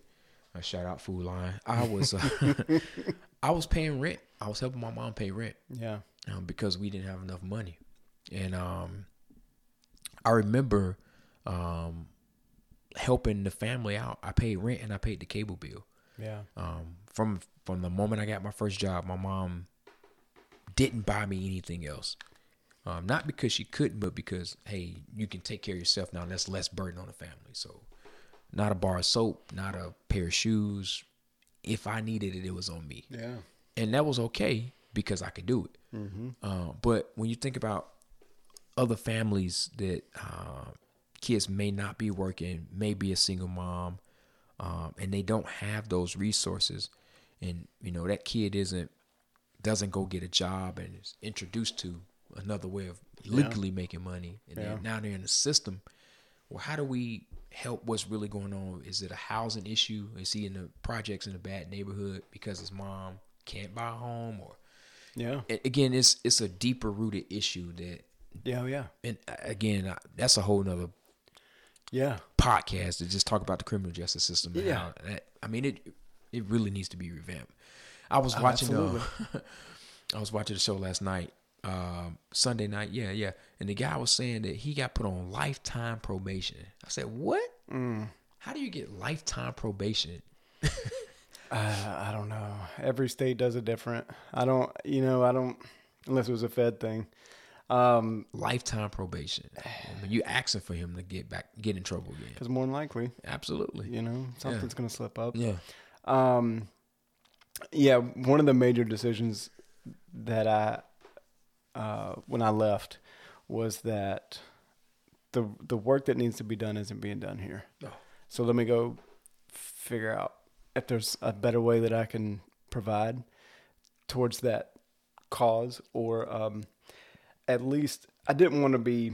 You know, we were locking guys up all the time for dealing drugs and carrying guns. Yeah. that's pretty much what I did. I, I supervised gang offenders. Um, had some success with few, but but not not enough. Yeah. Um, and there was always that just that that question like why is the world the way it is and what can we do to to make this different Yeah. and um if it's just such a it was like a trying to figure out which star was in the universe like that's how far away it felt to me um Quick question. Yeah Uh, the guys you're locking up were they mostly African American? Yeah. Okay. Did Yeah. that did that did that sway your view of African Americans? Because that's the majority of your interaction with them. Yeah, it was. Um, God, that's a good question. You know, because um, my wife and I, we've had to talk a bunch. Um, I was never the type. I was never. I would never assume that I would be put in the group where, if you were walking down the street, right, and I was walking on the same side of the street, that I would cross the road. Mhm. Never, never. Um, I just I just grew up in in a way that you and I were the same. You had a red hoodie on, and I've got a black one, like we've got now. Yep. And then you would go your way, I go mine. Nothing, no worries. And it was like that for uh, twenty nine years of my life before I Mhm. went over to probation parole. Um, it changed my perspective in a way that my first three years I was there, I supervised quote unquote criminals of, all shapes and sizes, colors Mhm. and creeds. Be it either, you know, your 64 year, year old white lady who's got her sixth DUI, and down to your guy who was caught with possession of sawed off shotgun, Right. young black kid. Right. And did it change my perspective? It probably did. And for better or worse, hard to say. Um, the young, the young black men that I had to work with, certainly more aware, on Mhm. guard, uh, than I was. And I'll tell you that I use that too as part of my decision to leave too, because I didn't like having that perspective. Right. I liked where I was before. Have I ever been robbed or mugged or, or assaulted? No, never. Not even before probation. Right.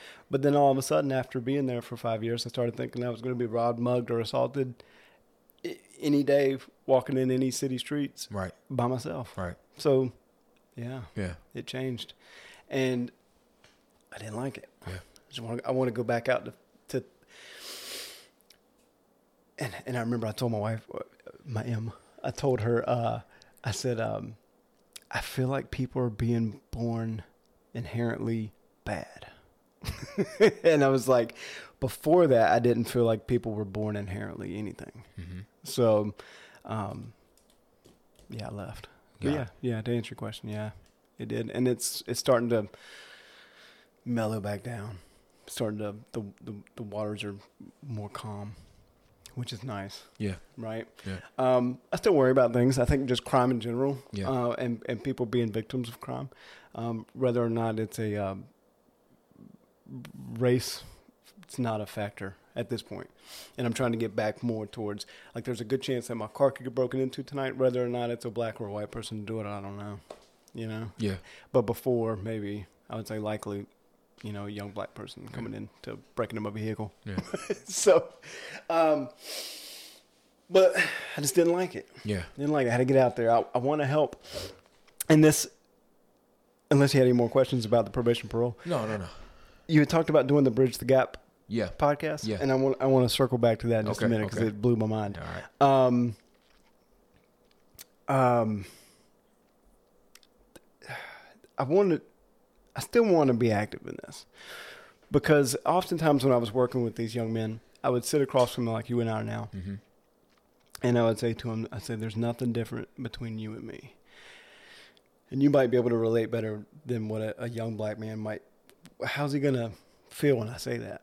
And I would try to spend the, the duration of our relationship trying to prove that point to him. Mm-hmm. Um, I'd be like, "Look, you and I both have kids, right?"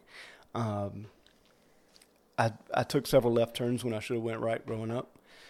Fortunately, I didn't catch any felonies because I know a felony is going to change you, anybody Right. who gets one. I think. Um, and I and I wanted to do something different. I wanted to do something better. Um, I spoke with uh, Guiding Light a few months ago Mm-hmm. uh, over the summer, and I think we had talked to you a little bit about it. Yeah. I want to continue my conversations with these young men. Um, there's a handful of them. I think if you called up and said, "Hey, um, how was so and so as your PO, whatever," I mean, he was awesome. Um, I, I strive to do better when when he was holding me accountable. I like to think that's what they would say. Mm-hmm. Uh, I never had any.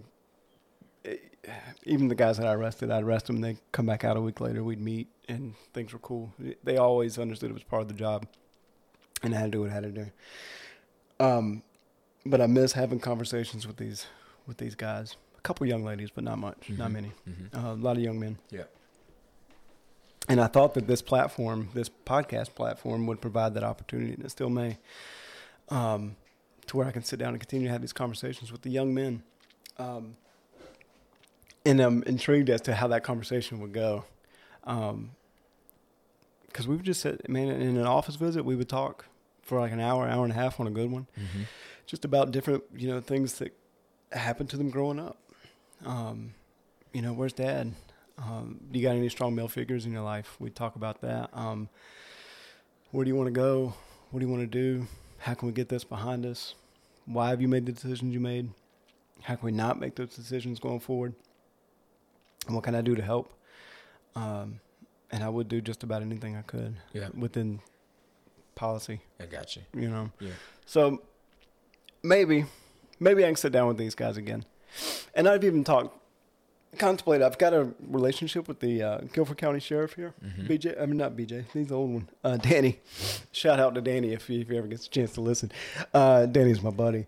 Uh, but eh, like I'd like to be able to take this format into the jail, talk to a guy that, you know, when I left, there was a kid who was just turned 18 and got arrested for um, discharging a firearm in a in the city and shooting into a um, occupied dwelling.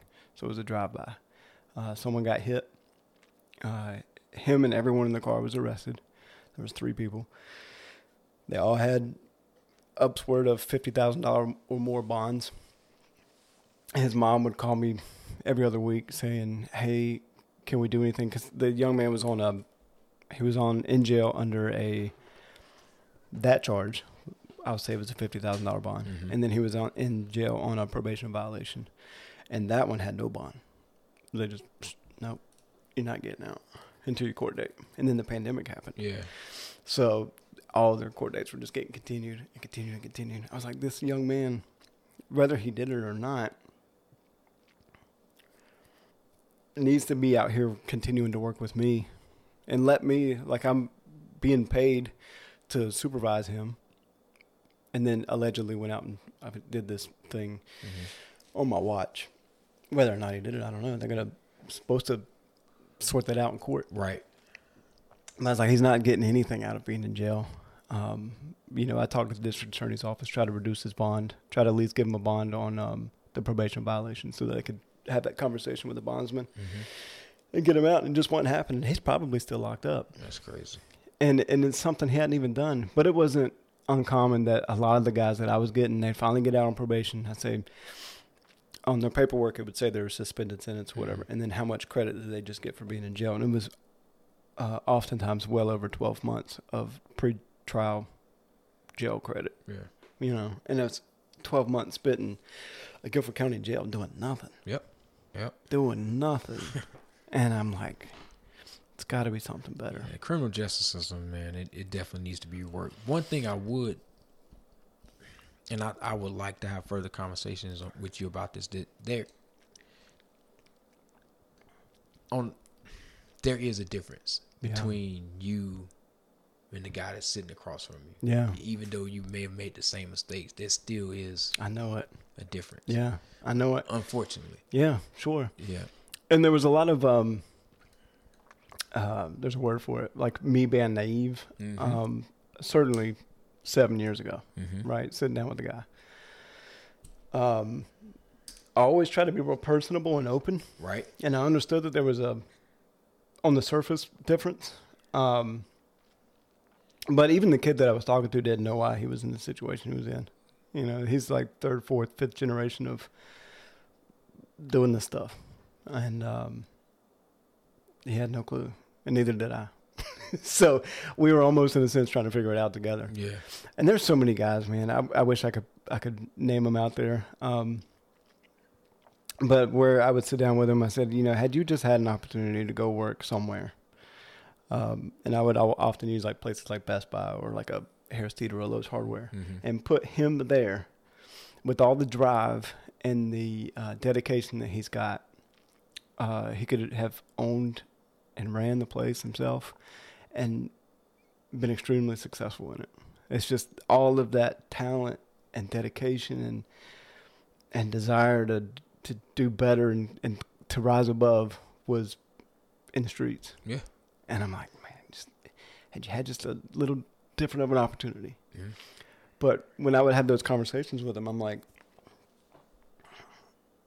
like literally all he knows is hustling, and and to even consider an alternative, I think that conversation was probably only ever had with me, or someone similar. Mm-hmm. You know what I mean? Mm-hmm. Like I, I wish he would have had that conversation growing up with somebody. Yeah. I don't agreed. know. Agreed. Because I know their dads, you know, they call, you're like, son, you need to do better. Don't do what I did. you know, what I mean, I've been locked up, whatever, for this long. Don't do what I did. Make better choices. You don't want to be locked up. But it just was one ear out the other. Yeah. And um, it's just sad, man. It's tough, man. I, I really, I'm so grateful my mom moved us out of Chicago because Yeah. uh, I was I was seven the first time I got approached by a gang to sell crack. Yeah. Seven, That's ages of uh, like our boys now. seven.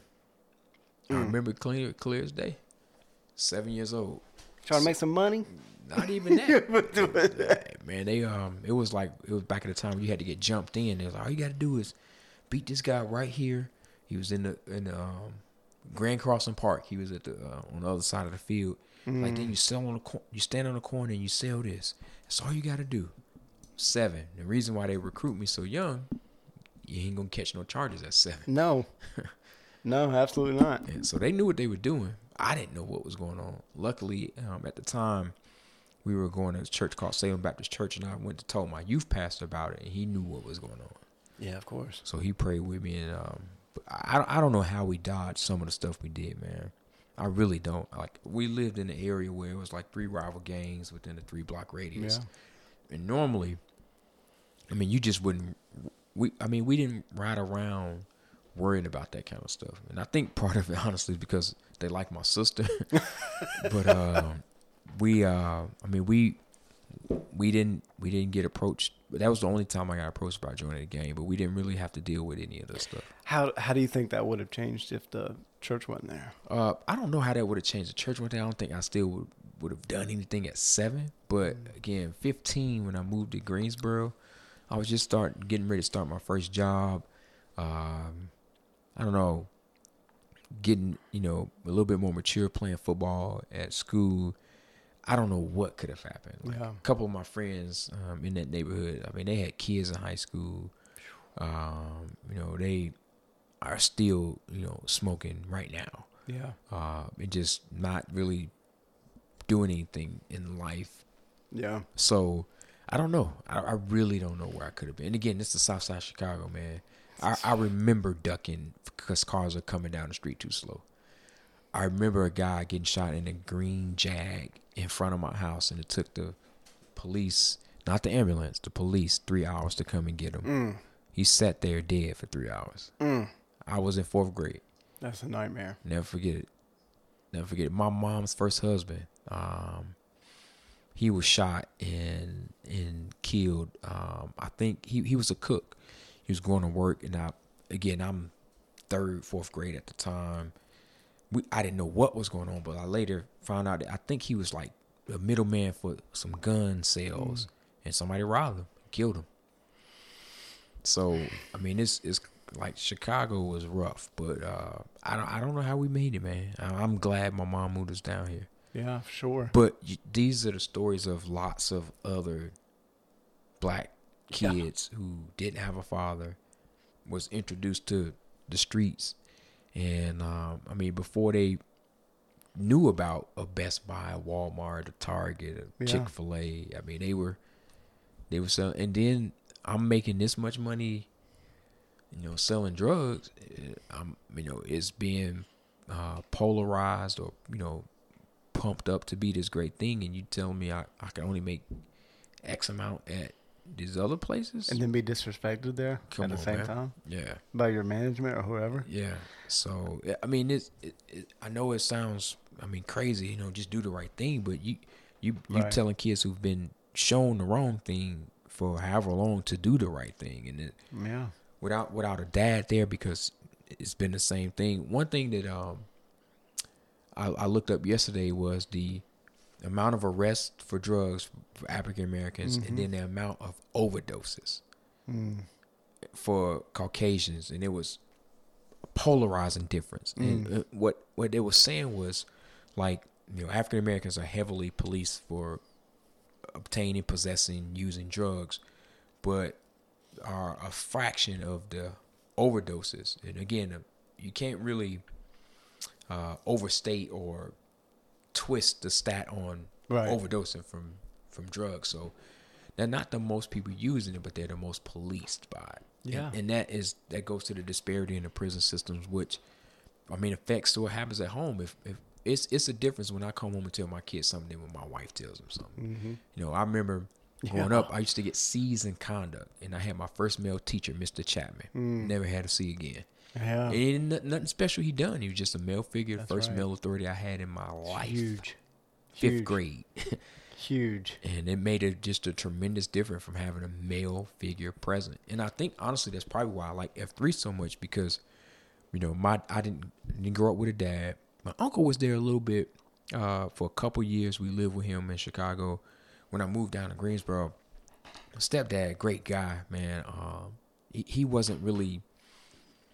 Uh, I won't say he wasn't high impact. Let me. He just had his. He was old school. Yeah. and very country.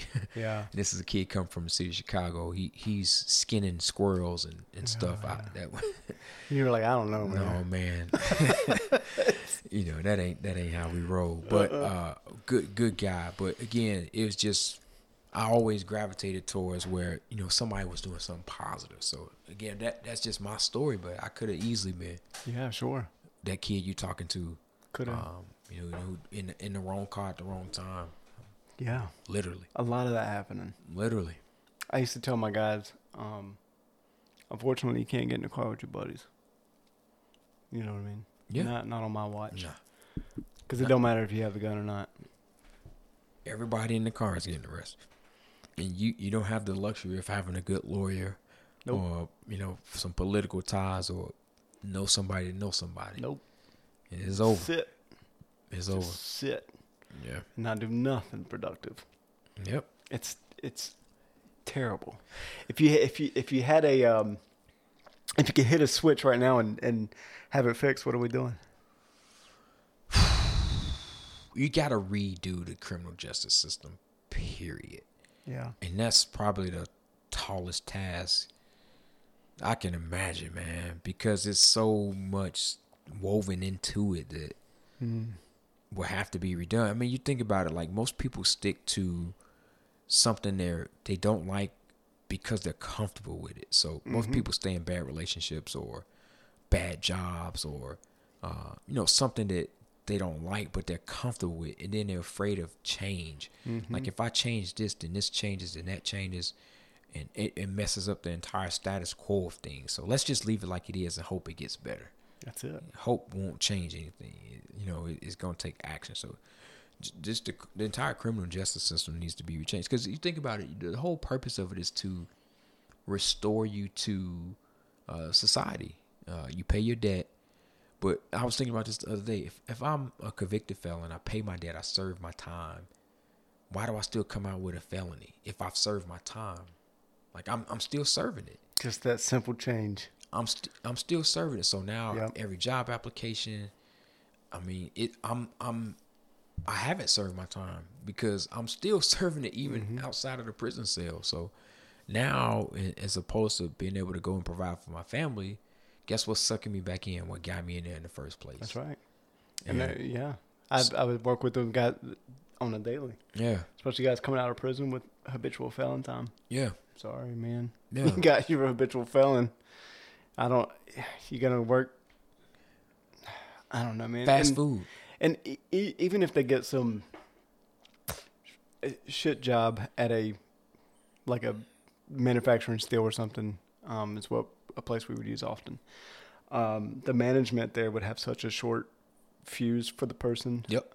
that be late once, you're Yep. You're done. First time you your ride don't drop you off because Yeah. you just getting out of jail. You ain't got no That's car. It's messed up. yeah. It's all messed up. It and I think you and I had, had maybe mentioned this a couple months ago. Where, yeah, how nice would it be to go do your three years felony time or whatever for for this thing?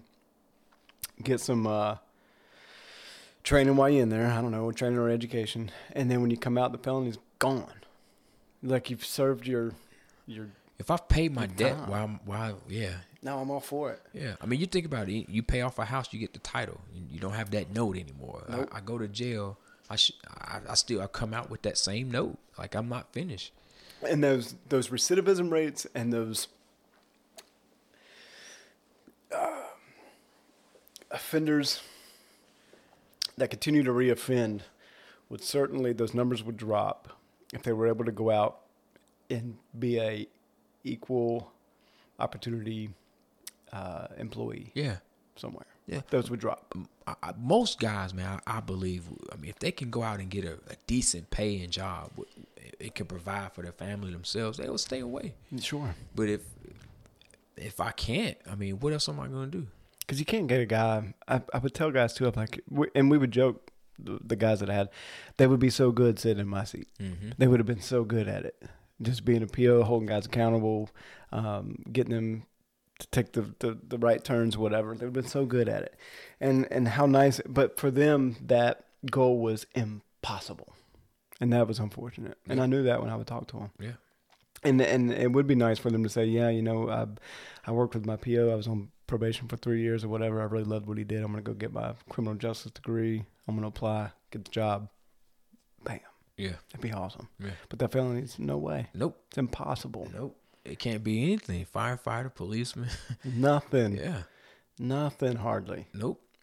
And i even if you if you apply for a place, like in my experience, I have a class three misdemeanor for trespassing. I went swimming at a rock quarry in Winston once. And we got a ticket, and then I got a littering ticket uh, for less than fifteen pounds. It was an empty Bojangles bag, uh, bag in the parking lot of uh, uh, Bed Bath and Beyond. Wow. But my application to to try to work for the state got overlooked three times. Wow. It took me uh, a year and a half to get the job. Imagine having a felony. Ah, it would have been impossible. I would have never applied. Nope. And then I had to write an essay about why I trespassed. You know, like this is so stupid. Yeah, so I'm with you. Yeah. Criminal justice system first. Yeah. Um, equal opportunity employment, equal opportunity housing. I mean, it's kind of where we're at. Yeah. Just- Literally. what are we gonna do? we, we got to do something, man. Vote for people that pass good bills? Yeah. You know, I don't know. Yeah. So um, that guy I told you about, Lynch Hunt, he has a, uh, I think it's, oh man, I want to say Mark Walker. I could be wrong. He has a, uh, it's it's a it's a, a bill that's being introduced. This has been introduced. Uh, Prison to Prosperity. That's one of his books he wrote. Mm-hmm. But North Carolina representative has met with him, and they've proposed this bill to help uh, put in some legislation that's going to reform the prison system. That's great. So uh, yeah, he, again, he's a perfect example of somebody who's got it right. What happens is you see a Lynch who did ten years fed time, mm-hmm. came out, you know, started as a fitness trainer, opened his own gym, and is successful now. You think that should be the norm? Mm-hmm. That's the exception. Yeah, that's the exception. that that's that's an anomaly. Mm-hmm. That doesn't happen ever. no. I mean, so but um, and he knows how hard it is. You know, it, it's not many guys like Lynch Hunt walking around that can do ten years and then come out and make something of themselves. Yeah, no, no, there's not a lot. No, I've probably never met one. exactly. And you did it for five years. So, eh, eh, but Yeah. but most people see it and say, hey, you know, he pulled himself up. He made it. He, you know, you everybody else should be able to know. And i- i- I want to go back to um, you were talking about your teacher, Yeah, Mr. Chapman. yeah, and him essentially telling you that that your grade was unacceptable, and then you and then him being uh, the man that he was and and being that figure for you in that particular time changed could have been the trajectory of the rest of your life. Could have been. Could have been. Could have been. And so more conversations like that probably need to be having with young men. Yeah. And if you don't think you're making a difference, you, you're probably making a difference. Yeah. Would you say? I, I agree 100%, man. Like, uh, you know, big brother, big sister, something like that. Um, and then just like, you know, one thing we I'm trying to do as a site Q at, at Dudley, uh, Wakanda is Mm. to try to, you know, get with the principals and see what, what can we do outside of just working out here. Yeah, that's great. You know, um, of course, post COVID, like, is there, is there a need for, uh, you know, um, I know I've done some proctoring during testing at, at Dudley before. hmm Do you guys need more male proctors? Is, Yeah. is there something we could do to be a, a physical male presence? And that's all. Yeah, Tell somebody how good of a job they're doing, exactly. or or to step it up. and again, that's my teacher. He never said anything to me. It's just the fact I had a male teacher. That's right. I knew it was a different standard. And that's the point I was trying to drive. Exactly. Yeah. And again, if a positive African American male, that was the only male teacher I ever had, and I had him for fifth and sixth, fifth and sixth grade. And, and again, I never had an issue with conduct ever again. Right. Yeah, Yeah. It's it's it's it's. You got to do it. yeah, So for guys who are on the fence about you know not stepping up and saying something when there's an opportunity, do it. yeah. And I think too, man, just finding areas of places where we can volunteer, and um, again, um, help and give back to those. But uh, if you can catch them before Mm-hmm. they're in your office, Mm-hmm. it's a world of difference. Yeah. A world of difference. World of difference. Yeah. Uh, you know, it's just it was so sad, man. I agree. I leave. I agree. I believe it, man. And again, if that's all you see, you don't see Akron too much, but you see Mhm. people that look like Akron four, five, six times a day. Yeah, I didn't like it. Exactly. I didn't like what that was doing. Exactly. You can ask my um. And then you think about it, you know, how that would just think about being a police officer in that situation, and all you see is the same people that look like Akron doing the same thing. Mhm. You start to develop Sure. that, hey, let me cross the street or. and it's nothing other than a perspective. Exactly. And it doesn't have anything to do with anything other than what you're seeing. Exactly. Um, because it wasn't like that before. Nope. Not in my case. Yeah, and like you said, it's changing now. So Yeah, she's it's not seeing as much. It's mellowing out. Yeah, I love it. Um, yeah, I'm I'm eager to get back to some of these guys. I don't know how I'm gonna do it. Um, I'll I'll continue to talk to guys like you and some others, and we'll, Mhm. we'll try to put something together. I know there's some. Um, I don't know about the guys in particular, but there's a.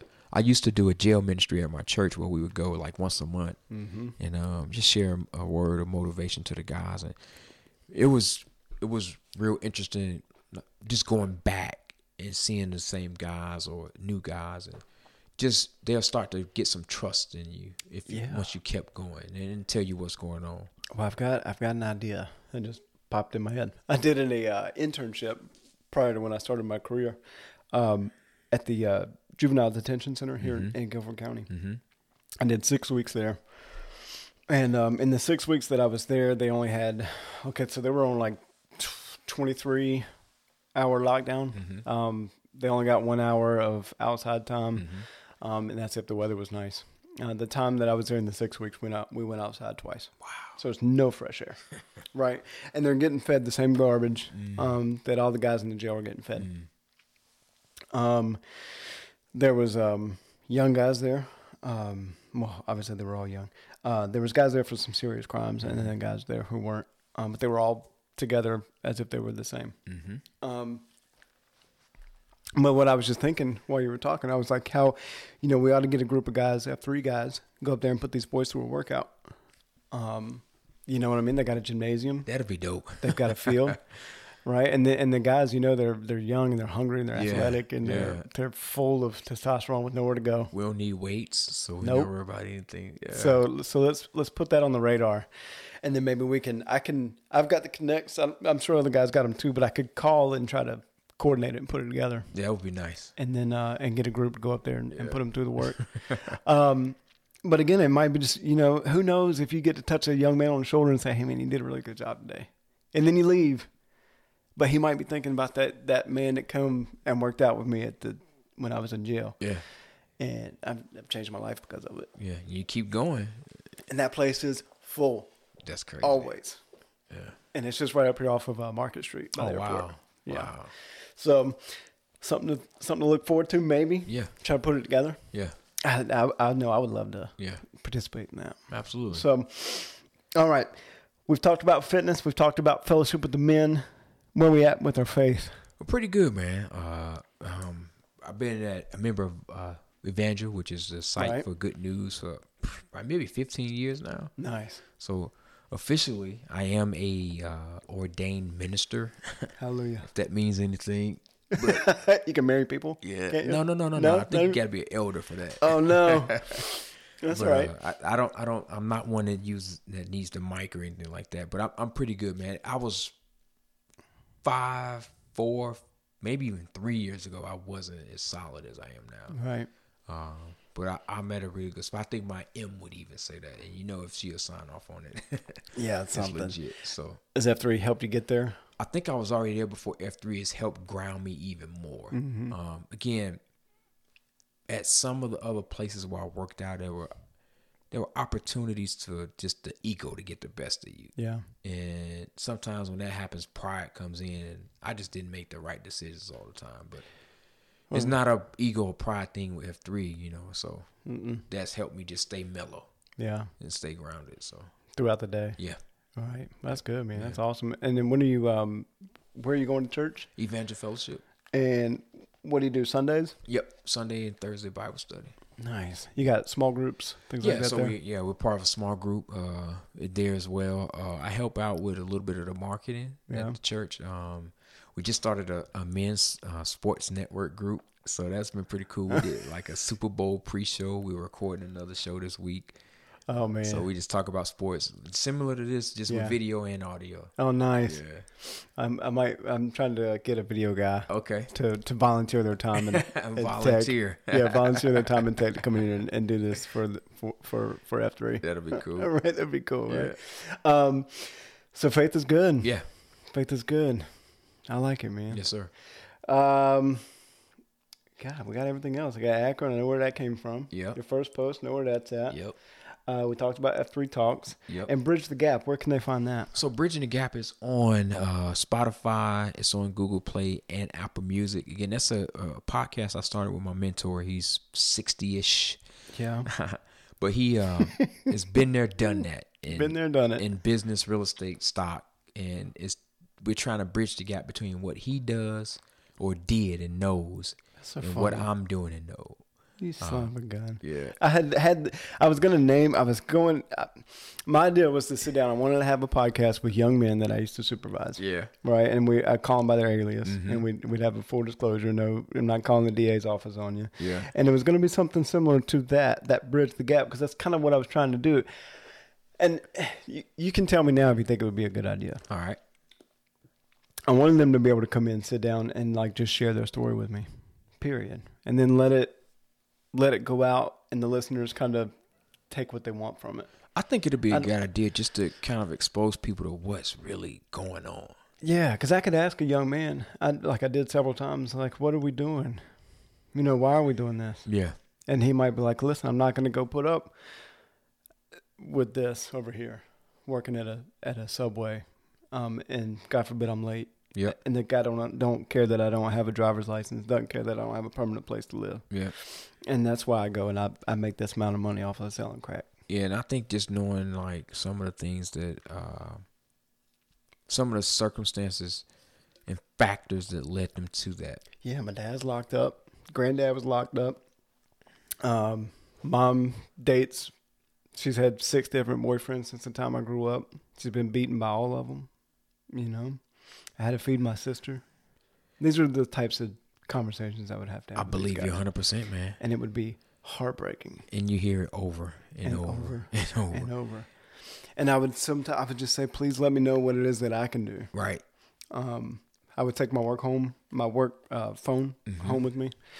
I would I would take their calls twenty four seven. Wow. Their text. I was I was different. Yeah. You know, like we had an office with thirty of us, and you could ask any of them.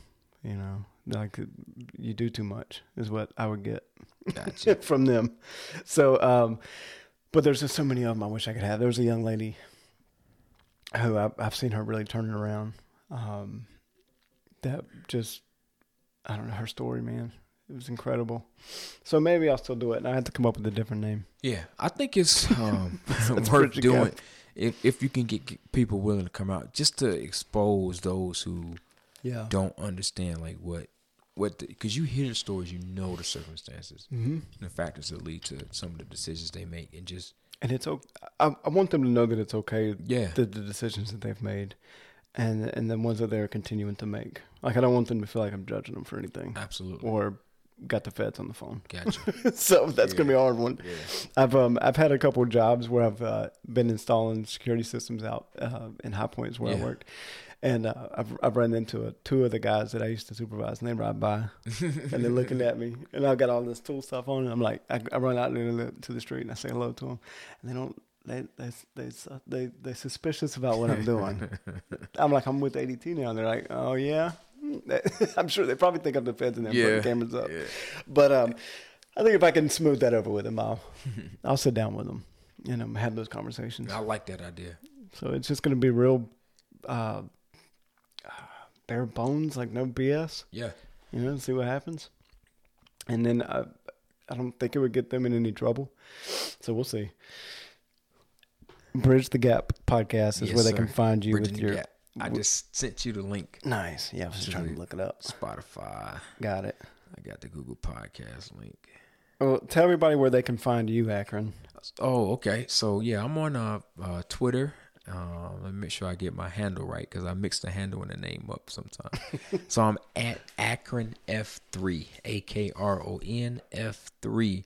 Um, I sometimes get tweets from the Ohio people with the city Akron Oh no. because it's F3 Akron, but I'm Akron F3. So sometimes they put me on some tweets. Oh, that's funny. So I have a favorite GIF I go to. It's the Carmelo Anthony Who Me. Uh. when they were talking about him coming off the bench in uh, OKC, I use that GIF anytime they tag me. In. And then they go there and, and then correct it. They, oh, I'm sorry, sorry about that, man. That's awesome. So one day, uh, if I'm ever close to the area, I'm gonna cue a, a workout in Akron just to do it. It- Yeah, it'd you should. Funny. That'd be worth a uh, a clown car trip up up the road. Yeah, that'd be that'd be hilarious. I think we should do it. Yeah. That'd be fun, man. So there, uh, you want to put out an email or a telephone number? Yeah, email is uh, countcl.glenn, my my uh, government name, uh, C O U N C I A L dot Glenn G L E N N at gmail.com. Um, if you want to call me for whatever reason, I don't have a problem with that. It's 336 965 2864. You'll be better off sending a text because I go. don't answer too many unknown numbers. There you go. And and something I kind of wanted to add to this. Um, are there any employment opportunities for where you're at for guys who might be looking? Um, I'm always looking for help in real estate. Um, so like a couple guys I have that like they drive around and find properties for me. Mm-hmm. So if you see a property with like uh, boarded up or got a sign in the window, like a condemned sign or blue tarp on the roof, just telltale signs of some distress. I have a um an app I use is driving for dollars. Mm-hmm. Um, that they that I can link them to and they take a picture, send me the address. If I ever do anything with it, buy it, purchase it, I pay them Oh, nice. like a, a finder's fee for that. Right, that's Again, good. this I like to find like guys doing DoorDash or something that's already driving around. and, Yeah.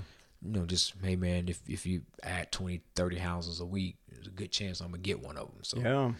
uh, so yeah, um, always open to that. And then so I've I've had some people hit me up about just doing what we call acquisitions manager. Mm-hmm. So we you know we do a lot when it comes to like pulling lists. So I, I recently pulled a list of like ten thousand homeowners in Guilford County that met a certain criteria. Skip traced that list and had some cold calls calling it. Um, we normally we'll get like six, seven leads a day. And so an acquisitions manager would call those leads, set appointments, take a look at the house, assess the property, make an offer. Yeah, that's not bad. Yeah. So you could use some a guy who who might be interested in doing something like that. Yeah, I could definitely always use a guy that is driving around finding houses. Even if you text me an address, I Yeah. can I can go from there. And we've got probably plenty of realtors. Um, an example might be someone like Crawlspace, who's a home Yep. inspector, Yep. going out and, and seeing properties. Yeah. And just to let you know that those are there. Yeah, absolutely. If it's if something in distress and the owner, I mean, like normally I'm trying to find stuff that homeowner is just can't afford to fix it. And It's not MLS material. Yeah. Um, you know, it needs you know thirty forty thousand dollars worth of work before it can be put on MLS. Are you running into any? The, oftentimes, I know in High Point where I work, the city would do that. Mm-hmm. They would go in and scoop up that property uh, for for pennies on the dollar. Yeah, I try to get it before the city gets to. it. Yeah, right. That's Because normally thinking. they have several code violations. It takes a lot for the city to take your house. Yeah. It's gotten pretty bad if the city takes it. Okay. Yeah. So you're trying to get it before then? And and normally if you if the city's taking it, it's in terrible shape. Yeah, because probably somebody's it letting it go, Yeah. and and no other investor investor has tried to get it. Okay. So it, it's it's probably in bad shape. Got it. And where can the guys find you to post? I mean, we already mentioned that earlier. Yeah. Saturday mornings. Saturday mornings Wakanda always. Thursdays I'm pretty consistent at Hobble Gobble. Uh, Monday it, it, it just depends. I may be at Quake Quater. I may be at um, Latham Grinder. Uh, Tuesdays is either Rise or Shake Weights. Um, Thursdays is the consistent. Wednesday I'm all over the place. Natty Thump, Local Honey. Fridays I like to go to um, the Funk and Good News. I have been to Fringe several times. I've queued there. Probably one of my best queues at the Fringe. Uh, but yeah, I, I'm I like to go a lot of places. Okay, so you run around a bunch. Yeah. All right, but we can definitely find you Saturday mornings. Saturdays at Wakanda. If you haven't been, you do yourself a favor. Got to. Come check us out, man. We have our uh, two year anniversary of Wakanda uh, coming up on the first Saturday in March, First Saturday in March, the sixth. two year anniversary, Two year, seven o'clock. seven a.m. It's perfect. Myself and Square co-queuing it. He's he was the first site queue there. Yeah. and I'm the second, so we're going to co-queue it. Uh, we we may That's have awesome. we may have a coffee truck out there. You, you should probably go ahead and see that thing. It might change. No, we already hard committing on the coffee truck. Okay. We will have a coffee truck out there Mm-hmm. uh, serving you know coffee, some pastries, and they have some of the, some good donuts last time. Too, Oh, that's man. awesome. Yeah, man. Have you, are you doing a convergence on that? Is it everybody, right? Is everybody supposed to be going? I'm not sure. I will I will welcome everybody definitely. I think in, um, because the queue schedule had some, several were saying converge. Okay, I think. let's do it. And I think, um, Who do we need to get with to make that official? Official. uh, Tommy Boy. All right. Let's go ahead and te- text, Text him. TB right now.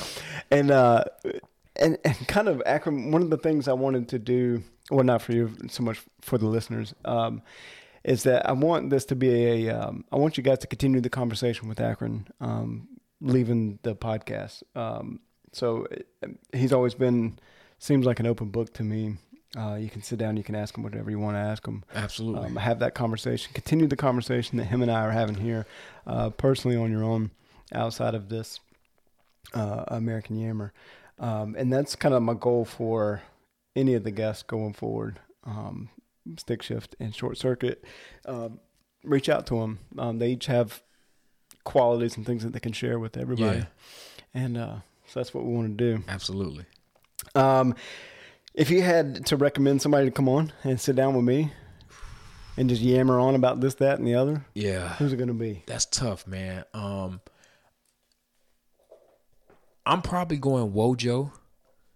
Um, I like Wojo. yeah, I like Wojo a lot. I think Wojo would be a good person. Nomex, Yeah. Nomex would be good. So between Wojo and Nomex. Yeah, I'm gonna leave it at those What, two. will they travel this far north? Wojo, uh, Wojo will. Nomex is not far from you at all. Okay, great. Not at all. So right up the road here. Yeah. All right. Well, I'm gonna reach out to both of them. Matter of fact, Nomex is closer than I am, and I was 12 minutes away. Oh, perfect, man. We're all so close. Yeah. When you, when you think about cute like Yep, sites yep. and stuff, it's like nobody's further than 15 minutes. Exactly. Really. Exactly. All right. So Wojo, Nomex, you're on the radar. Yeah. I'm gonna I'm gonna try to have them out. Perfect. Um, let's get to the uh, the Twitter questions. Okay, okay. And, and we'll finish off here. All right. Uh, Nomex did ask a few, All right. uh, and we'll do like short answer on these. Okay. Uh, what would it take Uh, for you to call LeBron the goat. I'm gonna try to do short answer. What would it take? I think it's impossible. He's he has a losing record in the finals, and Jordan six and oh. zero. Best. Uh, what's the best lesson that you would learn from the army that you Uh, use today? You Again, from Nomex. yeah. So if if everybody's doing it, so one one of the things I learned from the army is is I kind of can dress right dress. So we had to have our lockers a certain way, but if everybody's like if you know it was if it was your boots and then your running shoes was the standard but mm-hmm. you switched and had running shoes and boots as long as everybody did it that way it was fine. So just being a unit Yeah. is one of the biggest lessons i learned. If we all moved the same way in the same mm. direction if we were uh, working as a team mm-hmm. we can really change whatever we wanted as long as we were all the same And everybody uh, agreed to do it that way, exactly and we'd be fine. Yep. No, even if it was against the the grain. Yeah. If we all did it, we would we would trump the grain. You could put one shoe on the floor. Literally. Yeah. As long as everybody did it. That's great. Yeah. And, and they know something in doing that, don't Yeah. they? right. I like it.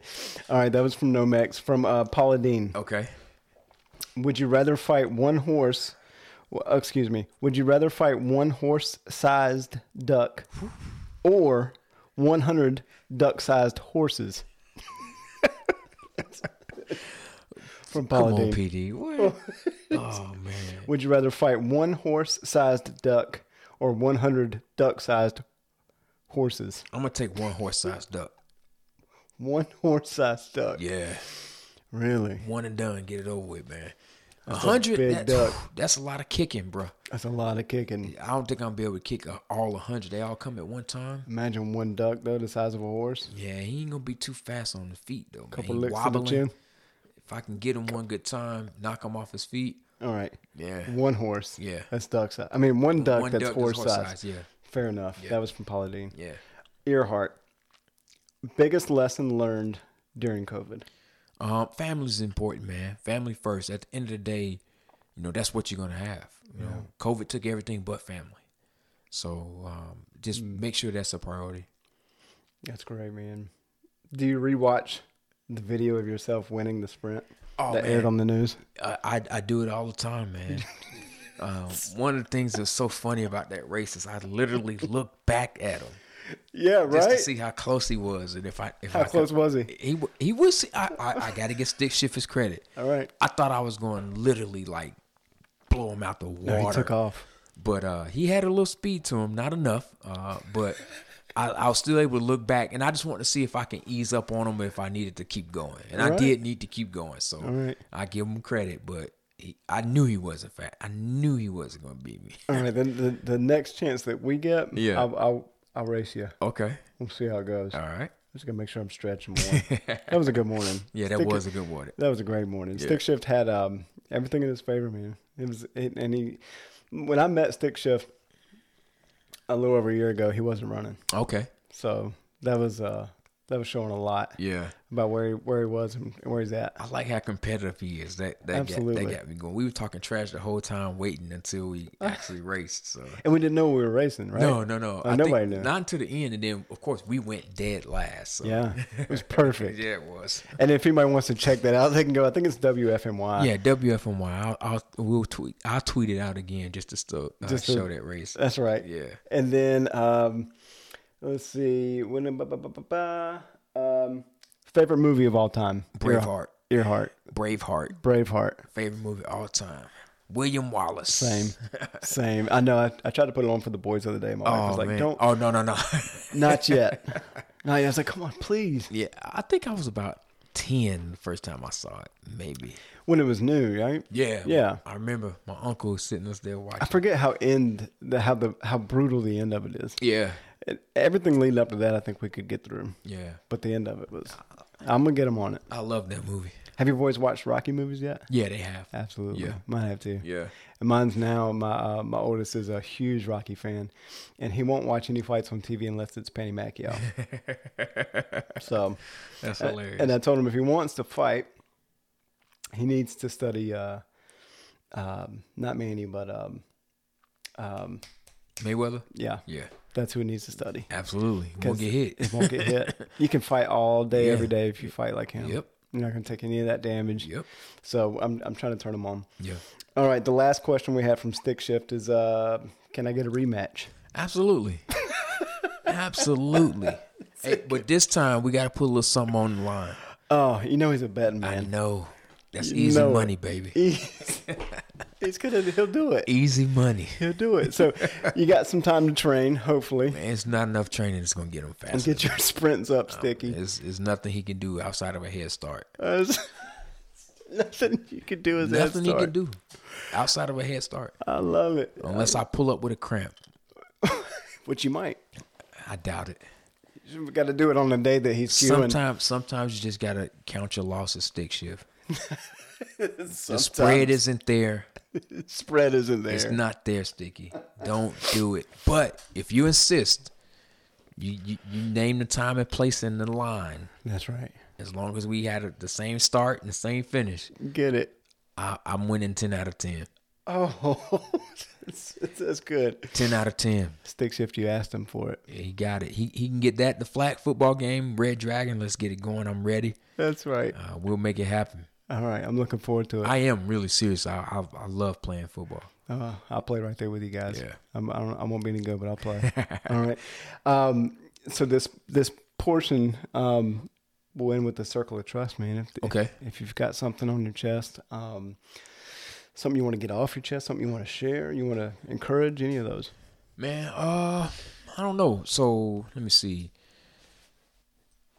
Man, I would encourage like um, one of the reasons I did this podcast was um just to me, me and you we've had some conversation about just to get to know you better. Um, you know, talk to you, chop it up. But I would encourage guys to to reach out to PAX members that you know they don't know that well, um, and want to get to know um, and just you know talk to them, especially someone that's you know different from you. It don't necessarily have to be different race, just different background. But it'd be awesome if they could be different from you because you. I think we we have more common ground than we than we realize, and then it help us understand our differences a lot better. Um, you know, I didn't know if every talks would come up during this conversation. I'm glad it did. Um, it just you know kind of exposed you to it, and maybe it's something you want to do, maybe not. I don't know, but I enjoyed having these kind of conversations. Um, and I, I um, challenged the PAX too as well. And again, it was, you know, nothing confrontational, awkward, or whatever. I don't know, nothing weird about it. Um, just natural conversation. Um, I would encourage the PAX to keep posting. Uh, try to make some Coffeeterias. I do want to share, and I've shared it with some of the PAX that my mom four weeks ago was diagnosed with cancer. So she has a biopsy probably the day after this airs, next Tuesday. Um, uh, she got about three spots. So uh, if you guys keep that in prayer, she's 57, Deanna Adams. She is here in Greensboro. Um, so she's been um, she's been a trooper, man. Um, you know, cut from that cloth. So she has a little grit about her, um, resilience, and um, just trying to see what the treatment options are, and you know things like that that we'll get after the biopsy. So if you guys can keep that in prayer, that would be much appreciated. Absolutely. Yeah. Absolutely, man. Well, let's end this thing on a. Um, I'm gonna let you take us out. Okay. With your ordained minister. Oh, ordained minister. I Right. Need, let me pull my best city slicker yeah. impersonation. Tighten up. yeah, let's take us out. So, uh, Father, thank you for this day, man. Thank you for my brother Hall Pass. Um, uh, just thank you for this opportunity to um, talk and fellowship, Father. I pray that you would, um, you know, bless the the Yammer podcast and allow it to reach heights that Hall Pass never thought it would. I pray that you would bless him and his family, the four kids, um, him and his new career path. Uh, with the home security, um, just protection on him. Um, I pray that even those kids that he still has a heart for that you will put a a place, a path, a program in place where he can still reach those young men and women. I pray that you will help us as F3 to continue to grow, uh, continue to build meaningful relationships, um, and uh, help us all to keep you first. Uh, I pray that um, you know we will stay injury free. Uh, help us manage and navigate COVID well, and um, anything that the PAX members are dealing with, spoken and unspoken, Lord, just help them get through it. Help us be better men, better husbands, better fathers, better brothers. In Christ's name, amen. Amen. Well, well done, ordained minister. Yes, sir. Yes, sir. Hope I lived up to it. You got it, buddy. Where did these niggas be at when they say they doing all this and all that? Tired of beefing you bums, you can't even pay me enough to react. Been waking up in the crib All right, Pax, that uh, wraps up uh, my conversation with Akron. Uh, please feel free to reach out to Akron at those uh, contacts that he was able to provide to us uh, to continue this conversation and uh, continue to move it forward. Um, I appreciate the time uh, that it took for you all to sit down and, and listen. I know it was a lengthy one. Um, if you're like me, you break these things up into like a week or even sometimes two weeks uh, to get a full episode in. But uh, hopefully, it was worth your time. Uh, and and make sure that you guys are sharing this stuff on Twitter, uh, putting it out to your other social media um, avenues. It helps uh, the American Yammer to catch some some traction. And that about wraps it up. Make sure you like and subscribe. And uh, stay tuned for the next episode of the American Yammer podcast.